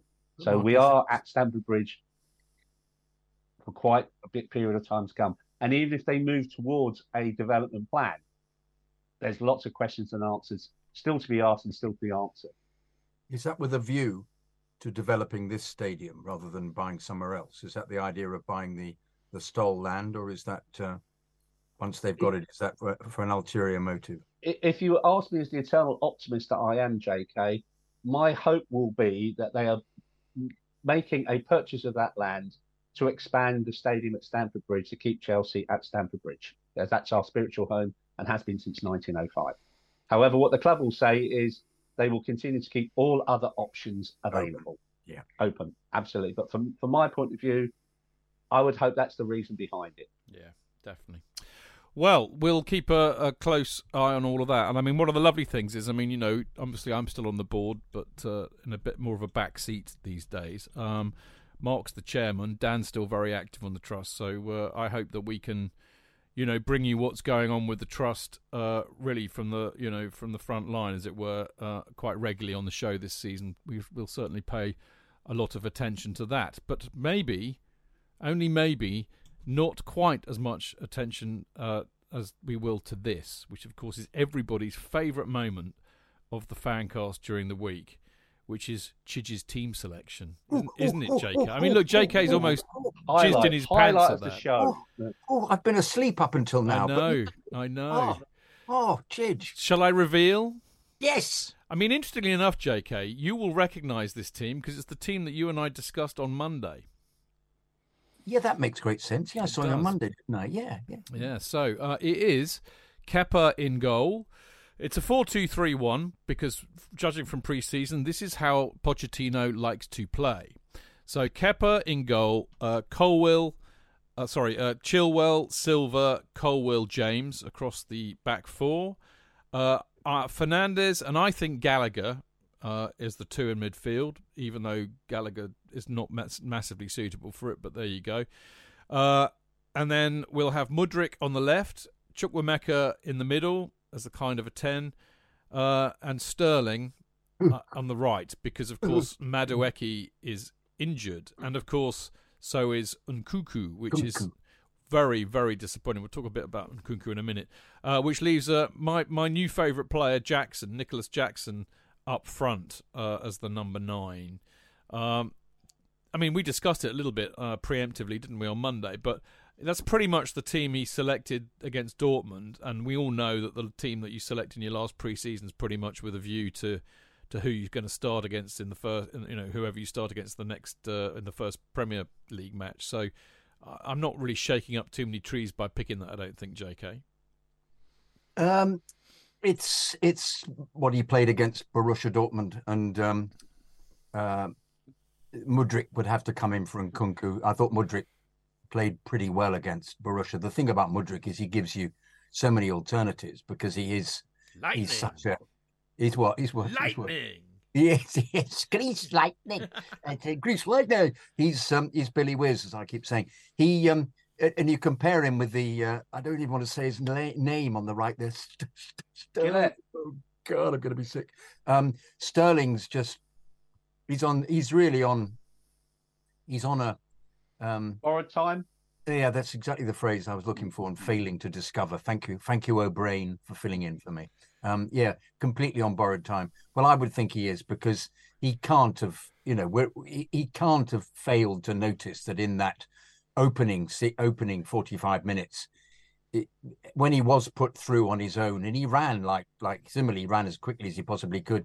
Each pass he delivered was always behind the player, which is something that amazes me when you've had all this experience and you played for England um, and you are the supposedly marquee player on 350,000 a week. But um, it, I, I really hope that if he puts in displays as feeble as he did on um, uh, on the preseason, other than the last one where he looked a little bit more clued in, that he just doesn't pick him and he'll he'll, he'll bring him on occasionally as a sub. Having said that, though, who do you then play on the right? Um, given that Maatsen. yeah, uh, when, absolutely, Uh, absolutely. That's what you'd have to do. Yeah, yeah. And Maatsen has revealed himself as being a, a very versatile player indeed, because of course when he started with the Blues, he was a left back. Um, but you know, and I like to say I spotted his speed. He was just he was so quick when he played in that League Cup game, but he played left back, um, and obviously um, uh, he could substitute for Chilwell if necessary. And James has got a very good uh, substitute in Mucho Gusto. Um, but um, uh, I'm, intrigued as to as to how it's going to work out because they played they played such a different energized form of football um, on the preseason. You just thought, well, even if they even if this isn't the final team it's going to be and they're going to buy a new goalkeeper, a new centre forward supposedly and a new midfielder, um, I think there are some players here who could do pretty well this season. Um, uh, I, I think it, the, the the jury is out on who plays that that uh, on the right hand side in midfield. I think he may start with Santos actually, but I think you're right, Chidge. I think he'll start with Gallagher. Yeah. Because um, and I think I agree completely. That is the team he will choose. Mm, well, we shall see. Mark, what, what do you reckon about all of that? I would agree 100%. I, I think this is the only likely team at the present moment in time. I think the only likelihood, and a question I was going to ask is miracle of miracles, if they actually manage to buy a player tonight, is it too late for them to play Sunday? Yeah. Yeah, in respect to fitness, I, I would say probably. I think it is. But from a registration point Yeah. of view, they, they have to be registered now. Is it 48 hours before? But they Yeah. tend not to want to do that anyway, do they, Chidge? They always want to make them uh, put them on as a sub if they're going to bring them. Yeah. Yeah. So I, I would say yes, I agree 100. percent I think the only surprise factor might be would he play Sanchez instead of Kepa? Yeah, well, that would be a bit left field. And That, that that's it. It's a Yeah. possibly less field. And again, Maatsen. I think the only thing worrying me about Maatsen, and I agree, he's a terrific player. Is there a risk that Maatsen may go out on loan? So if he goes out on loan, he doesn't even form part of the squad. I'd, I'd have him in there. I think he's a great, great player. Great. I think I think the, the the the messaging that that we've you know been seeing is very much that uh, Pochettino's been really impressed by what he's what he's seen with Maatsen, and therefore he forms part of his plans. But the worrying thing underneath all that is what Pochettino wants and likes, and is not necessarily shared by Winstanley and the other it may not be his decision. Is and it Winstanley and concern. Stewart? When Stanley and Stewart, that famous firm of solicitors. They they do sound like a firm of solicitors, don't they? Ultimately, if, if Sterling isn't any good, it ought to be Madueke who comes in, doesn't it? So we're, Well, yeah. if he's Yeah. fit enough, but it- there's He's not. Or bizarre or, or injury. Nkunku, you know, Nkunku can play anywhere No, but he, across. he could play the out front, anywhere, yeah. yeah, yeah, yeah. But, But, I just he's think, he's going to be out for a while. Yeah. uh, but I Oh, think yeah. this is this is a great opportunity for Mudryk. I really do. Yeah, I agree. all, it's. I would say also it's a great opportunity for Sterling now. He's, well, it's the only opportunity now. He has to deliver this season. He Uh, does. he's probably. He's probably. the- He must be the highest paid player there. Clearly, since he's come in, they've negotiated a different kind of contract. For any players' contracts they renewed since, um, they are on a lesser salary now, especially because they're not in the Champions League. And Sterling falls outside of that, so he has to be on his game this season. I think more, even less than this season. I think in the opening six games, he's yeah, done- yeah, he- he's got to make a great start. He really Yeah. has to make a great start. No, I- the I- first six, six to ten games. He's going to have to be. Um, I'm sorry, I've got a very tickly throat, so excuse me for one second. Bloody hell! Got all Bob? Fleming. Bob Fleming. I know. Um, there's a couple of things that I would, would add to all of this. I think I think we, we need to think about um, you know, the loss that is Nkunku in a creative aspect because whilst I think Chukwuemeka is a good player, I'm not convinced that I'm I'm not convinced that we have a a truly creative player operating in the kind of the the, the, the attacking midfield slash front line to really cause teams a lot of damage. But the other the other thing I wanted to talk about is you know who partners Enzo Fernandez. Now we know that they're hoping to get Caicedo in. If they don't get Caicedo, it might well be Lavia or whatever. Uh, we know. Olise as well, isn't there? Olise from uh, Palace. I don't think he's a defensive midfielder though. No, no, no. But sorry, but he's, he's another player they think you're bringing. Yeah, in, yeah, ab- absolutely. Yeah. But um, you know, we all want Gallagher to stay. We love Gallagher. We also recognise that he is not a number six. Um, now, my good friend John Gordon, uh, fellow Gate resident, uh, Gate 17 resident, um, he and I have been thinking along the same lines. He texted me this week, this week, but uh, funnily enough, I've been thinking about this for a while too. Which is in the absence of uh, a number six in midfield, a ball winner, a destroyer, but a destroyer who can pass the ball beautifully and get around the pitch. Um, why, why, why don't we put James in that position, who played uh, for Wigan, uh, and put Mucho Gusto in as the right back because we know he's good. I think he looks good. I mean, I was very impressed with what I saw in pre-season. And John was saying that. I, I agree wholeheartedly with John. I was thinking much the same myself. But what do you think, JK? I think that's a, a very good call, as they say. But um, Particularly, well, Um, you know, the other thing, JK, your point that you made on Monday was your concern about James's ability to get up and down the pitch, particularly as a right back, because you know he's had a lot of injuries. It does seem, you know, there is a risk there. Whereas if he's I, I felt he was below par in the last two games. well, if he's if he's in more of a holding role, then he's not having to get up and down the pitch a lot. but it, and also I think being in a four, you're not actually using his huge potential because when he's in a five and plays winger, he's outstanding. And the crosses he get across. Well, let's have. I think it's a suck it and see. We'll have to see how he plays in a four. Um, you know, Gusto will be on the be on the bench, and if he's not performing up to the right level, he'll, despite him being captain, despite him having been chosen as skipper by uh, by Pochettino, I think he'll he'll he'll bring the changes. Um, That's going to, Jake, I was going to say, uh, but, uh, to be honest, I only watched the Fulham game, and I know you watched all the pre-season friendlies, and I know it's not real because it's substitutions every five minutes. But yeah, my, my only thought would be actually last season, both Potter and even Frank to a certain degree used up all five subs continually. I'm I'm not sure, you know, what Pochettino's previous history is. Is he does he keep the same eleven or you know use the last ten minutes, The- or does he well, always I- use all his subs? Yeah. the impression I got that Mm. because they they play the essential, the, the kind of tu- Tuchel, tu- Tommy Tuchel thing of of pressing everybody out towards the touchline, Mm. which was was was in abundance in all of the games, even the Wrexham game. They couldn't get the ball because they just pushed them out, and and then passed the ball really slickly. You can only do that for a certain amount of time before you get knackered, and I wonder whether you know it's 45 minutes is is what you do, and then he replaces them. So I- I'll be intrigued to see at what stage he starts to bring on all five subs because I think he will use. I think using all five subs is something that they do. They will. Every team will do now because of the intensity involved in the whole process. And But we also- so, so much more intense. Mark, it was just. Yeah, But but also we've seen at the, the last weekend with the new regulations come in. You've got first half lasting seven minutes and second half lasting 10, 10 minutes, seventeen minutes long, which uh, is good. It's good. So people are seeing more football, and there's long game plan to discourage time wasting. But within that, if you use five subs, that's you know thirty seconds each one. So again, I found you know Pep fascinating moaning about it, but at the same time, he utilises his substitutes. So you actually, you don't want to do it, don't use your subs. You can't have it both ways, mate. It's a the good. um, but I think what will start happening though is once the coaches appreciate that all time wasting will be just added on, is the players will stop time wasting because they're not going to gain a, gain an advantage from it. It becomes I'd love, I'd love to think that. My only concern is, will this just fade away in a couple of months' time? well, like yeah. it did at the World Cup.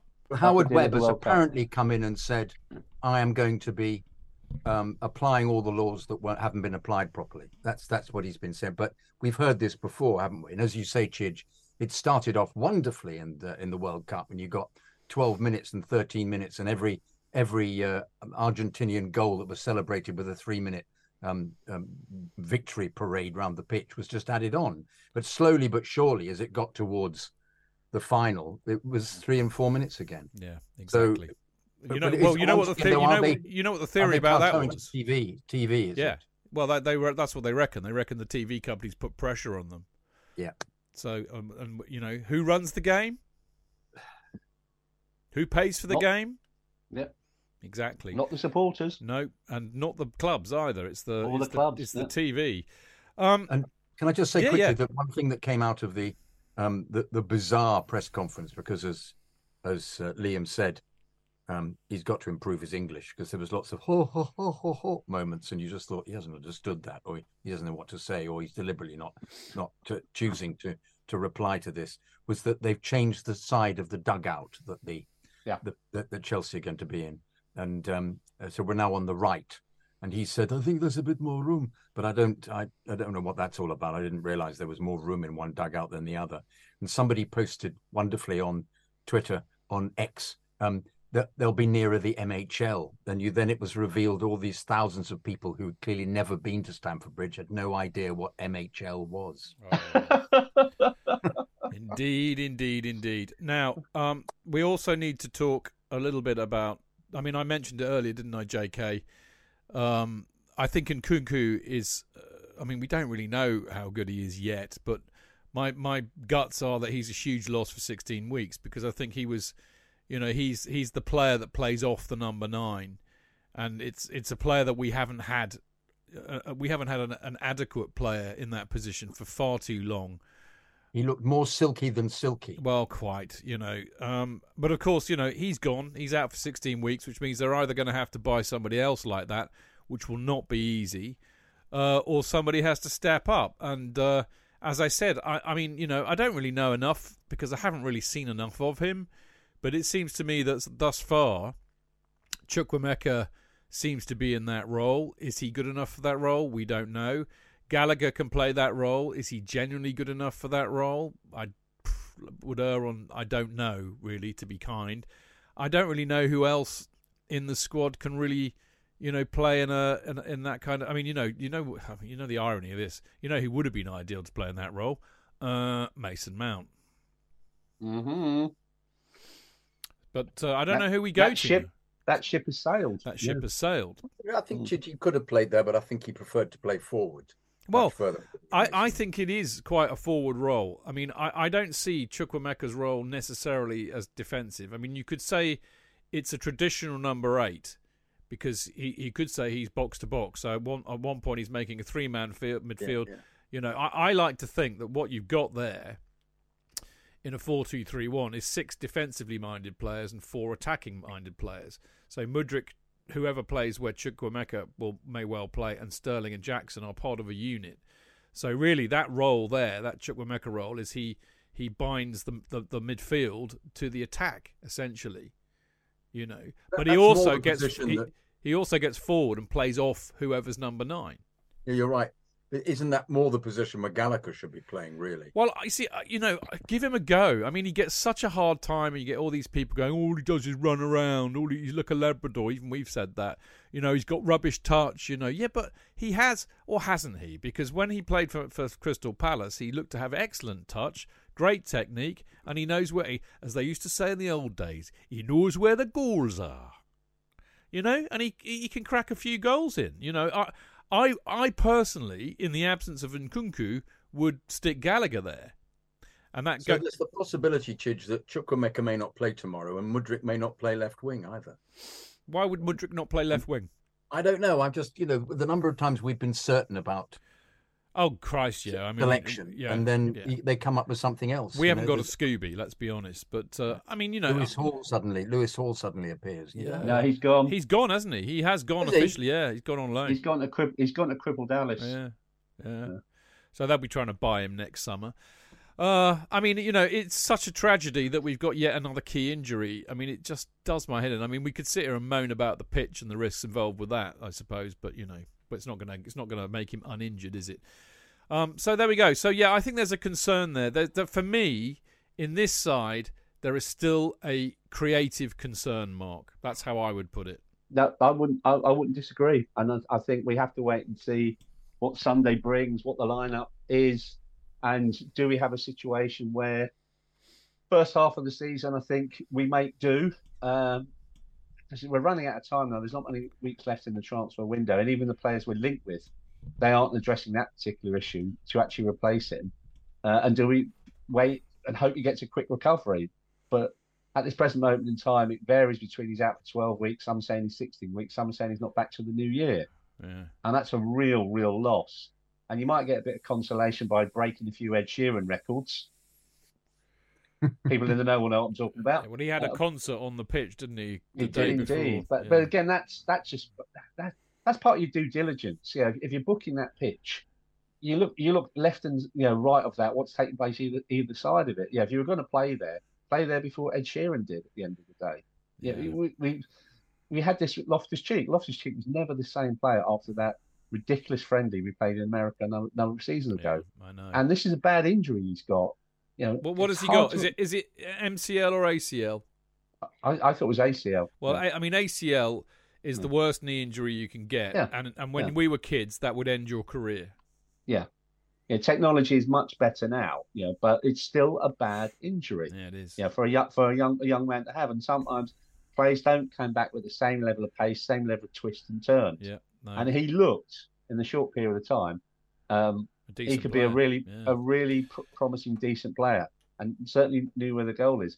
The, the, the other player we haven't talked about is, I hope I can pronounce this right. Obviously, our new big centre half, and yeah, whether or not he gets a game, Disasi. Disasi, or oh, actually now, um, and I can't say Axel Disasi, thanks to the wonderful Martin Wickham, without thinking of the chorus of Into the Valley. That was genius on Martin's part. Alex Disasi.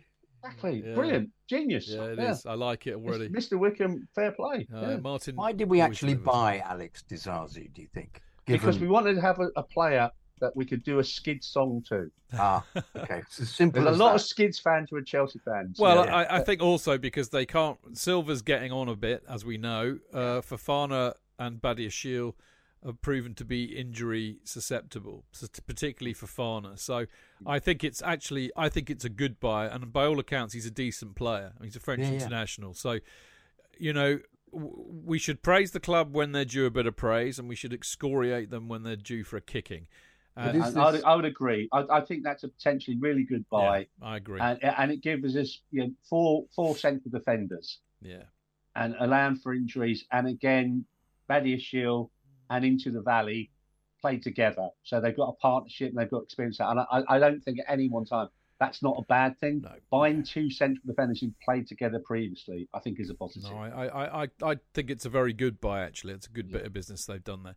Um, J.K., there is something wonderfully exciting about the first game of this season. There's actually Tony, who, who's about our age actually, and he, he he he's been around the block. He knows. He knows, and he put it perfectly, really, isn't he? He said you, we all have hope before the first game of the season, and, and as Mark also eloquently put, and then it goes after about ten minutes. But um, how important do you think it is, is it to put down a marker in this match? Because Liverpool, I mean, traditional uh, foes of ours, but um, I think, given what Tony said, which I was quite surprised about, he think he thinks they're about fifth.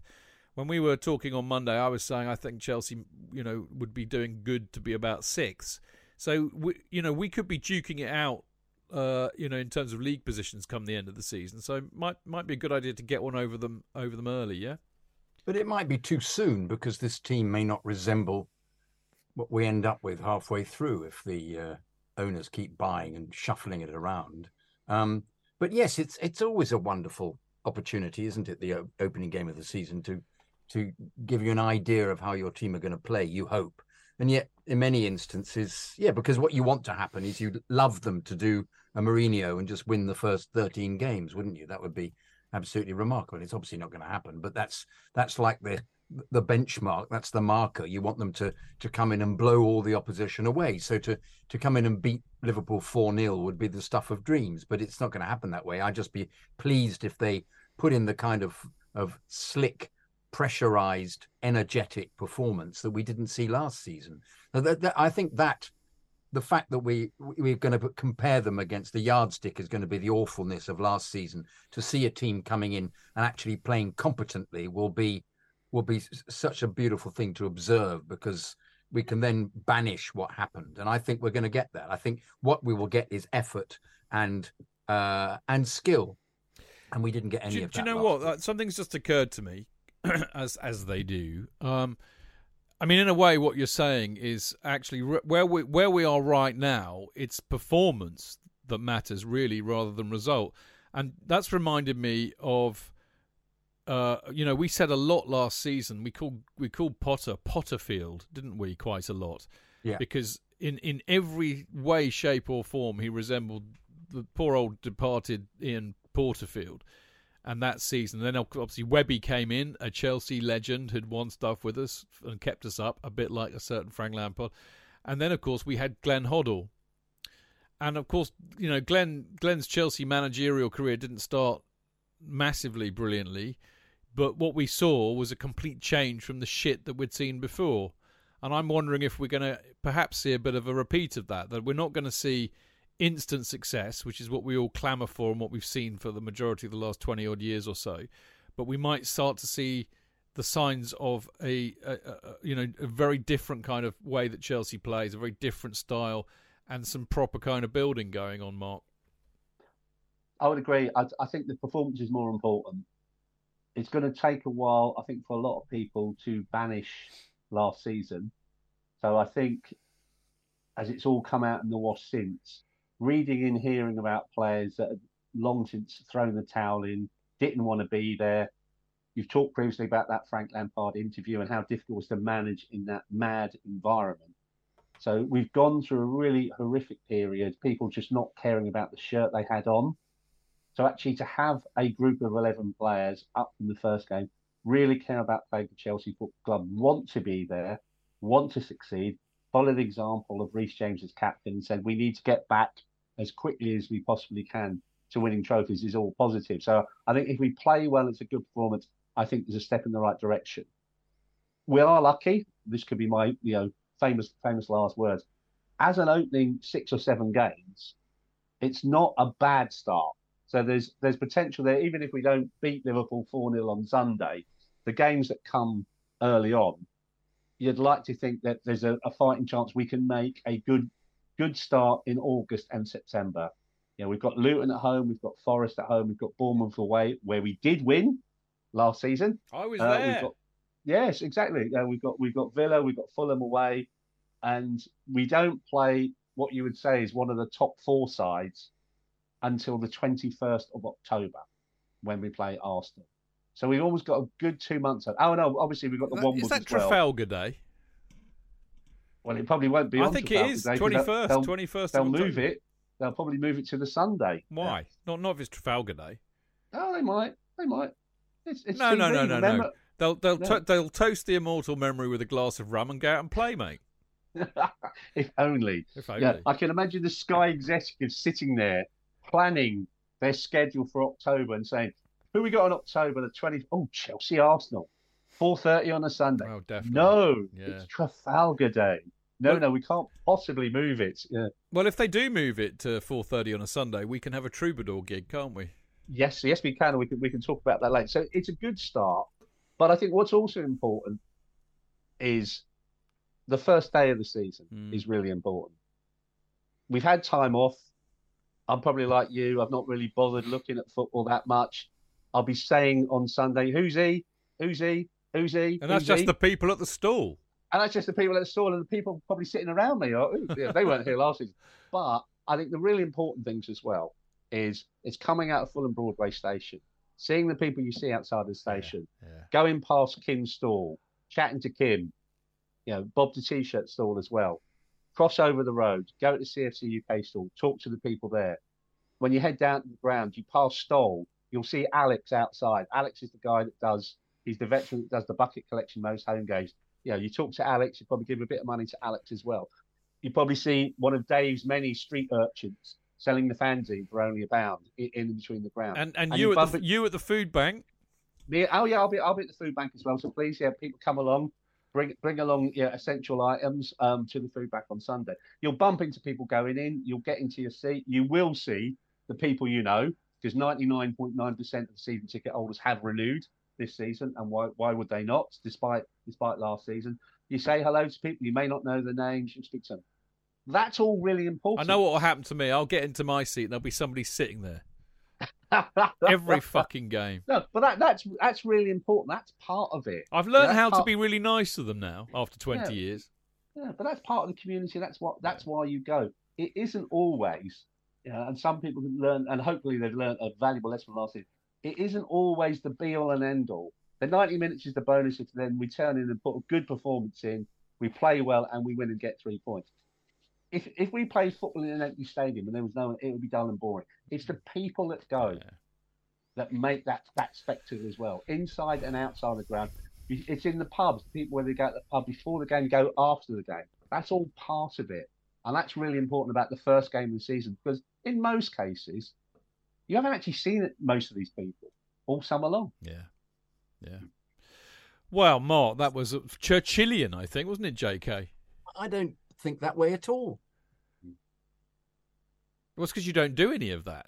No, exactly. No, you, just- you get you get you get you know you get delivered outside the front of Stamford Bridge in a gold Bentley, and then you get you know those kind of like in the 17th century Sedan they used chairs. to yeah they, Sedan yeah they're little kind of chairs in a box and Yeah, they had little yeah, servants yeah. to, to take them there. I'm they carried. they I'm take yeah they carry you And, to, and, and, to then, the and then the butler brings you the quail's eggs as a starter. Yeah. You know, Yeah. and that's that's perfect, isn't it? You Yeah, look yeah. forward to the quail's eggs. Yeah. Yeah. And it's the, the, the, the duck pies. I've got a picture of the duck pies with Chelsea crests on them, actually. I've actually got a real picture of that. Do, they, they, do they have blue eggs? Blue eggs. No, we don't get the blue eggs. No, we just get the blue uh, the blue Chelsea badge on top of the pie. Lovely, lovely, You, lovely. you, you, you don't get a gift where you sit though, do you, JK? A gift. A gift, yeah. They they give you a little hospitality bag in some parts of hospitality. Oh, yeah, they do. Yeah, no, they we're past that. We don't get No, you don't get that, you know. No. yeah. Pay Yeah, extra they, for they, that. they know we're going to be back next week. I think they Exactly. never back again. Yeah. You know? I don't want another notebook, you know. Yeah, I don't enough. want another whiskey glass. Yeah. JK, um, how do you see it going on Sunday? Uh, two two. I think it'll be 2-2? Yeah, I think we'll score. I think we'll score twice. I think we're that good. I think we'll get the ball. That one of the one of the things watching the once again I use the preseason. I don't want to use preseason too much because it's preseason, but um, he gets players into the box because it's just so much more energized, and he gets people up there and he pushes them to to the uh, to the side. Um, with uh, there, there's a there's a uh, as I say, keep saying there's an intensity about the way they play, which prevents the opposition from playing, and that's the way that Pochettino wants to play. And he's got. We have to remember that on their on their day, both Chilwell and James are fantastic players. Silva is world class. Colwill at the moment is a um, an unknown quantity, but is supposed to be a great player. Um, uh, midfield Fernandez has yet for me to play the way that he played in the World Cup, and I'm looking for that to happen. Um, uh, Jackson uh, uh, looks a real um, but a bundle of tricks. He's a he's a he's a he's a very clever, great feat, um, really interesting ability to get the ball on target, um, shoots from wherever. Uh, so I, I, and and Mudryk is this this unknown quantity who could easily just take the game away from them with one moment of trickery. So I'm I'm um, uh, I'm I'm very intrigued and fired up for for watching them play because I I think we're going to be really impressed actually. I love your optimism. That's the beginning of the season. That's what it's all about. What about you, Mark?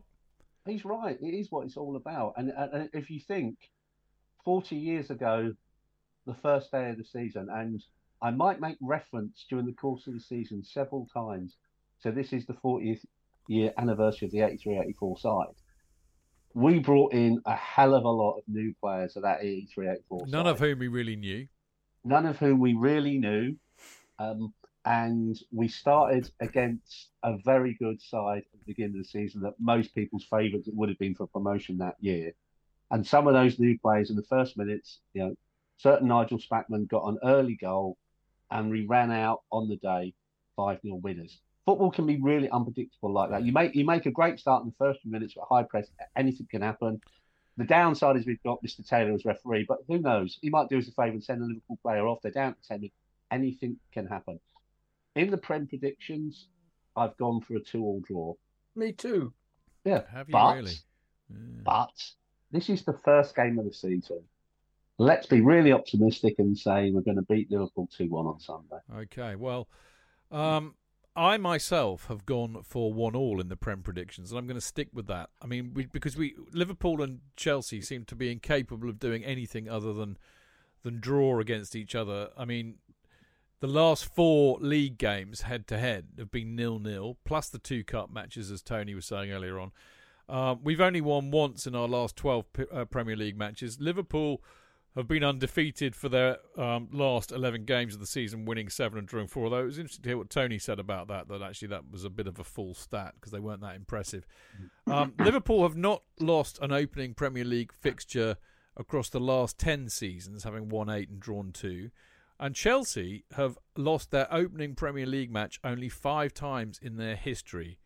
I'm not sure if that's their entire history or Premier League history, but they've won 20 and drawn six, which is quite impressive. Uh, the other notable stat is Mohamed Salah. Uh, a goal against us on Sunday would make him the Premier League's highest scorer on the opening day with nine. What a weird random stat that is. but there you go. Yeah, so we're all going for a draw, really. If if Mark kind of reneges on his doesn't renege on his prem predictions, uh, I'll, I'll leave my Prem prediction, but I'm just going to go optimistically on, on this show. I think the other thing we should predict, bearing in mind Mr. Taylor is referee, and if there is any risk of time wasting, how many yellow and red cards there will be on well, Sunday. indeed, yeah. Marco likes Mm. Marco likes that. Well, that's a, that's a Mr. Worrall bet. It is definitely That's a Worrall bet. Um, Yeah. It'll be lovely to see Marco and DJ tomorrow. I've really missed seeing those two um, over the summer. I mean, we saw DJ at the Troubadour, but uh, sadly not Marco. So I'm really looking forward to that and seeing everybody. On, on, on that, that was a lovely afternoon, Cheers to Troubadour. It was. It was, Yeah. wasn't it? Um, Yeah. Also looking forward to seeing people in the cock. Oh, I mean, very much what Mark Mark was saying a minute ago, actually. And I'm I'm seeing John in the Atlas. I've got a mate of mine coming up who I've got a ticket for. It's going to be a cracker day. Pro- pro- promised I'd go and see Kerry as well before kick-off, so well, I'll probably get to the Copthorne nice and early. So I'll see you there, Mark, if you're if you're milling around there.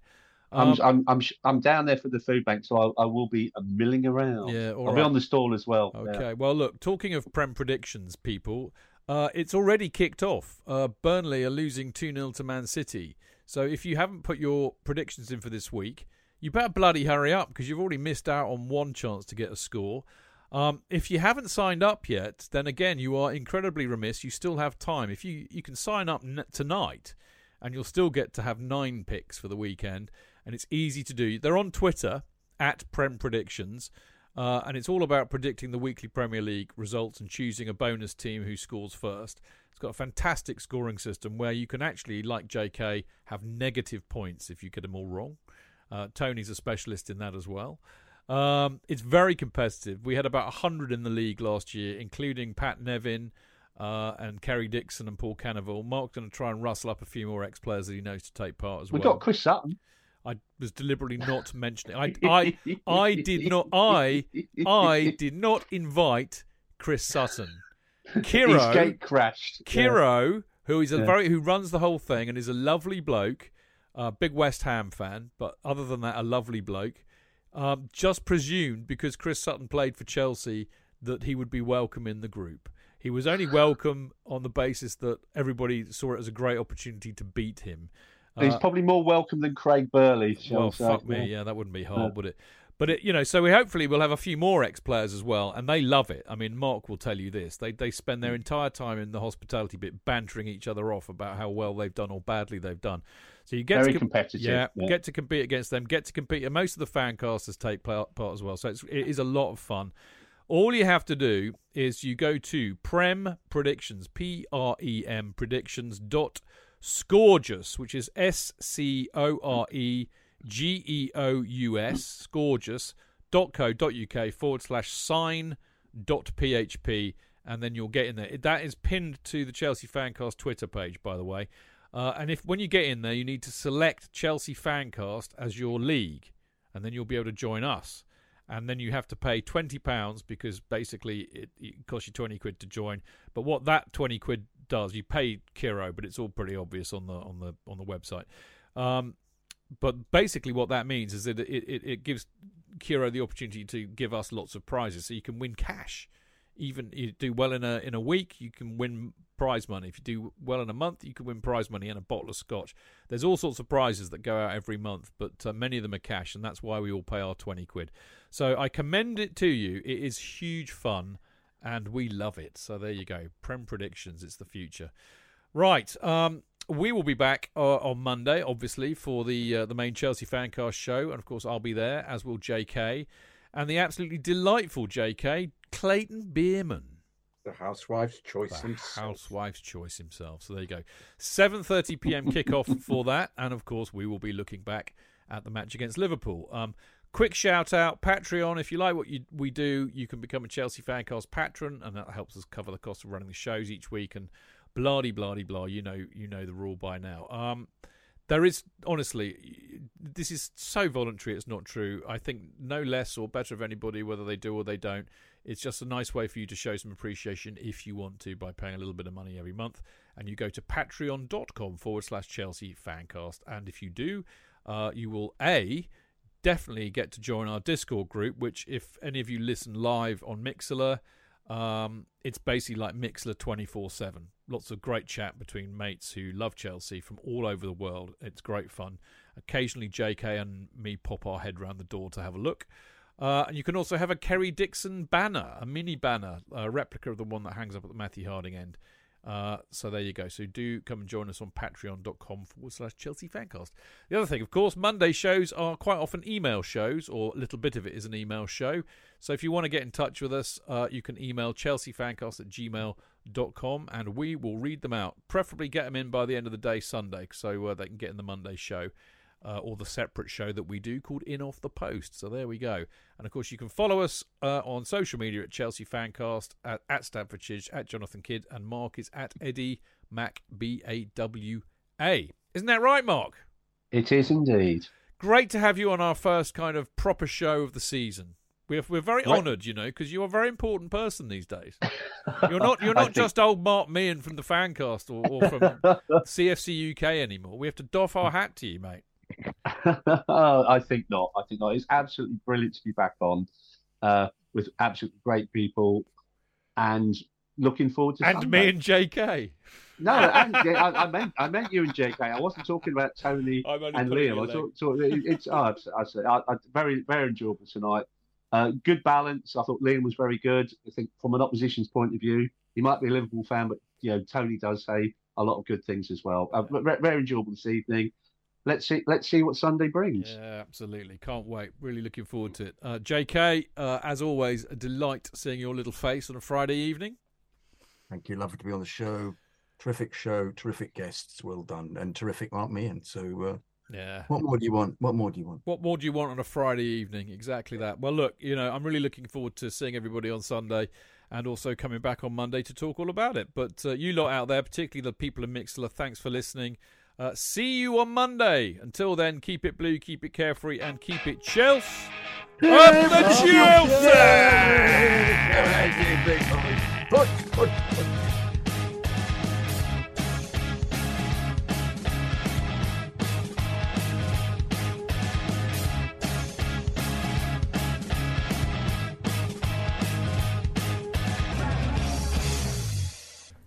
The Talksport Fan Network is proudly teaming up with Free for Mental Health Awareness Week this year. As football fans, we often pride ourselves on knowing everything, from which substitution can turn the game around to the quickest route home to beat the crowds. However, when it comes to discussing feelings with our friends, we might not always feel as confident. That's why we're here to equip you with the right tools so you can reach out to those who can help.